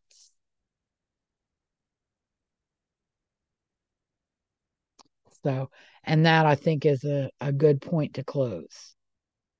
Um, in Yeah, absolutely. It's hard to say it better than that. That was perfect. at the end of the day, the only victim in this case is Barry Van Treese, and by extension, Barry Van Treese's loved ones, his wife Donna, his son Derek, his other sons and daughters, whom he had seven children. Um, he had two who were very young, one of whom begged him not to go to Oklahoma City that day, Yeah. which is heartbreaking. I, yeah. His sister Alana, his brothers Ken, I know Ken's name. Um, unfortunately, I don't know that I know all the siblings' names. Um, I believe his parents were, or at least his father was still alive at this time. So, I mean, he had a huge family. He had grandchildren. He had grandchildren he's never met because he was taken. Um, so they are the only victims. Richard Glossip is not a victim. Kenneth McDugle, Kevin McDugle is not a victim. Justin Humphreys is not a victim. Don Knight is not a victim. Amy Knight is not a victim. Reed Smith is not a victim. They are advocates for Richard Glossip. They are lying. They are spreading propaganda. They are telling you things, say something they don't say. You know, documents say what they don't say. And uh, it needs to stop. It needs to end. I am all for due process, but not telling the same lies to a court time and time again solely to prevent justice from being administered to your client. There comes a time when it has to stop. And hopefully, this next execution date for Richard Glossip will be the one that goes forward because there will not be more collusion with his advocates by representatives of the state of Oklahoma. Or Gentner Drummond will finally come to his fucking senses and take his head out of his ass and go ahead. And now that he's been soundly rejected by the US Supreme Court, to say, okay, time to stop fucking around and let's do it. Yeah, very well said. So, All right. Well, let's go ahead and uh, call it an afternoon. This is an extra long show, by the way. We're Yeah, at three no, hours put a now. yeah, you put a lot of work into it, so I know the listeners will really appreciate that. Very, very thorough. And and I hope time flew for everybody because it sure did for me. Yeah, no, absolutely. Well, everybody take care and have a happy uh, 4th of July and a happy Independence Day. Say yes, definitely. Thank you for listening to Based in Fact, a true crime podcast with Lisa O'Brien and Kyle Evans. If you like the show and want to know more, you can subscribe to our YouTube channel, find us on Facebook, or follow me on Twitter at O'Brien L. Ant. Kyle and I plan to record a bonus episode addressing the Texas Court of Criminal Appeals' recent denial and dismissal of Rodney Reed's Dash 10 and Dash 11 post conviction claims issued on June 28, 2023. Then we hope you'll join us in two weeks for episode nine Oklahoma versus State Anthony Sanchez. In July 2004, Sanchez was linked to the December 20th, 1996 kidnapping, rape, and murder of Oklahoma University graduate Julie Busken via a cold case DNA hit. We'll talk about the evidence against Sanchez, his trial, direct appeal, and state and federal post conviction claims, including his reach, including his recent actual innocence claim, pointing the finger at his deceased father, Glenn Sanchez, who allegedly admitted to that he was the real killer in statements he made between 2020 and his 2022 suicide. Until then, have a great week, two weeks. Have a happy and safe 4th of July and just stay safe.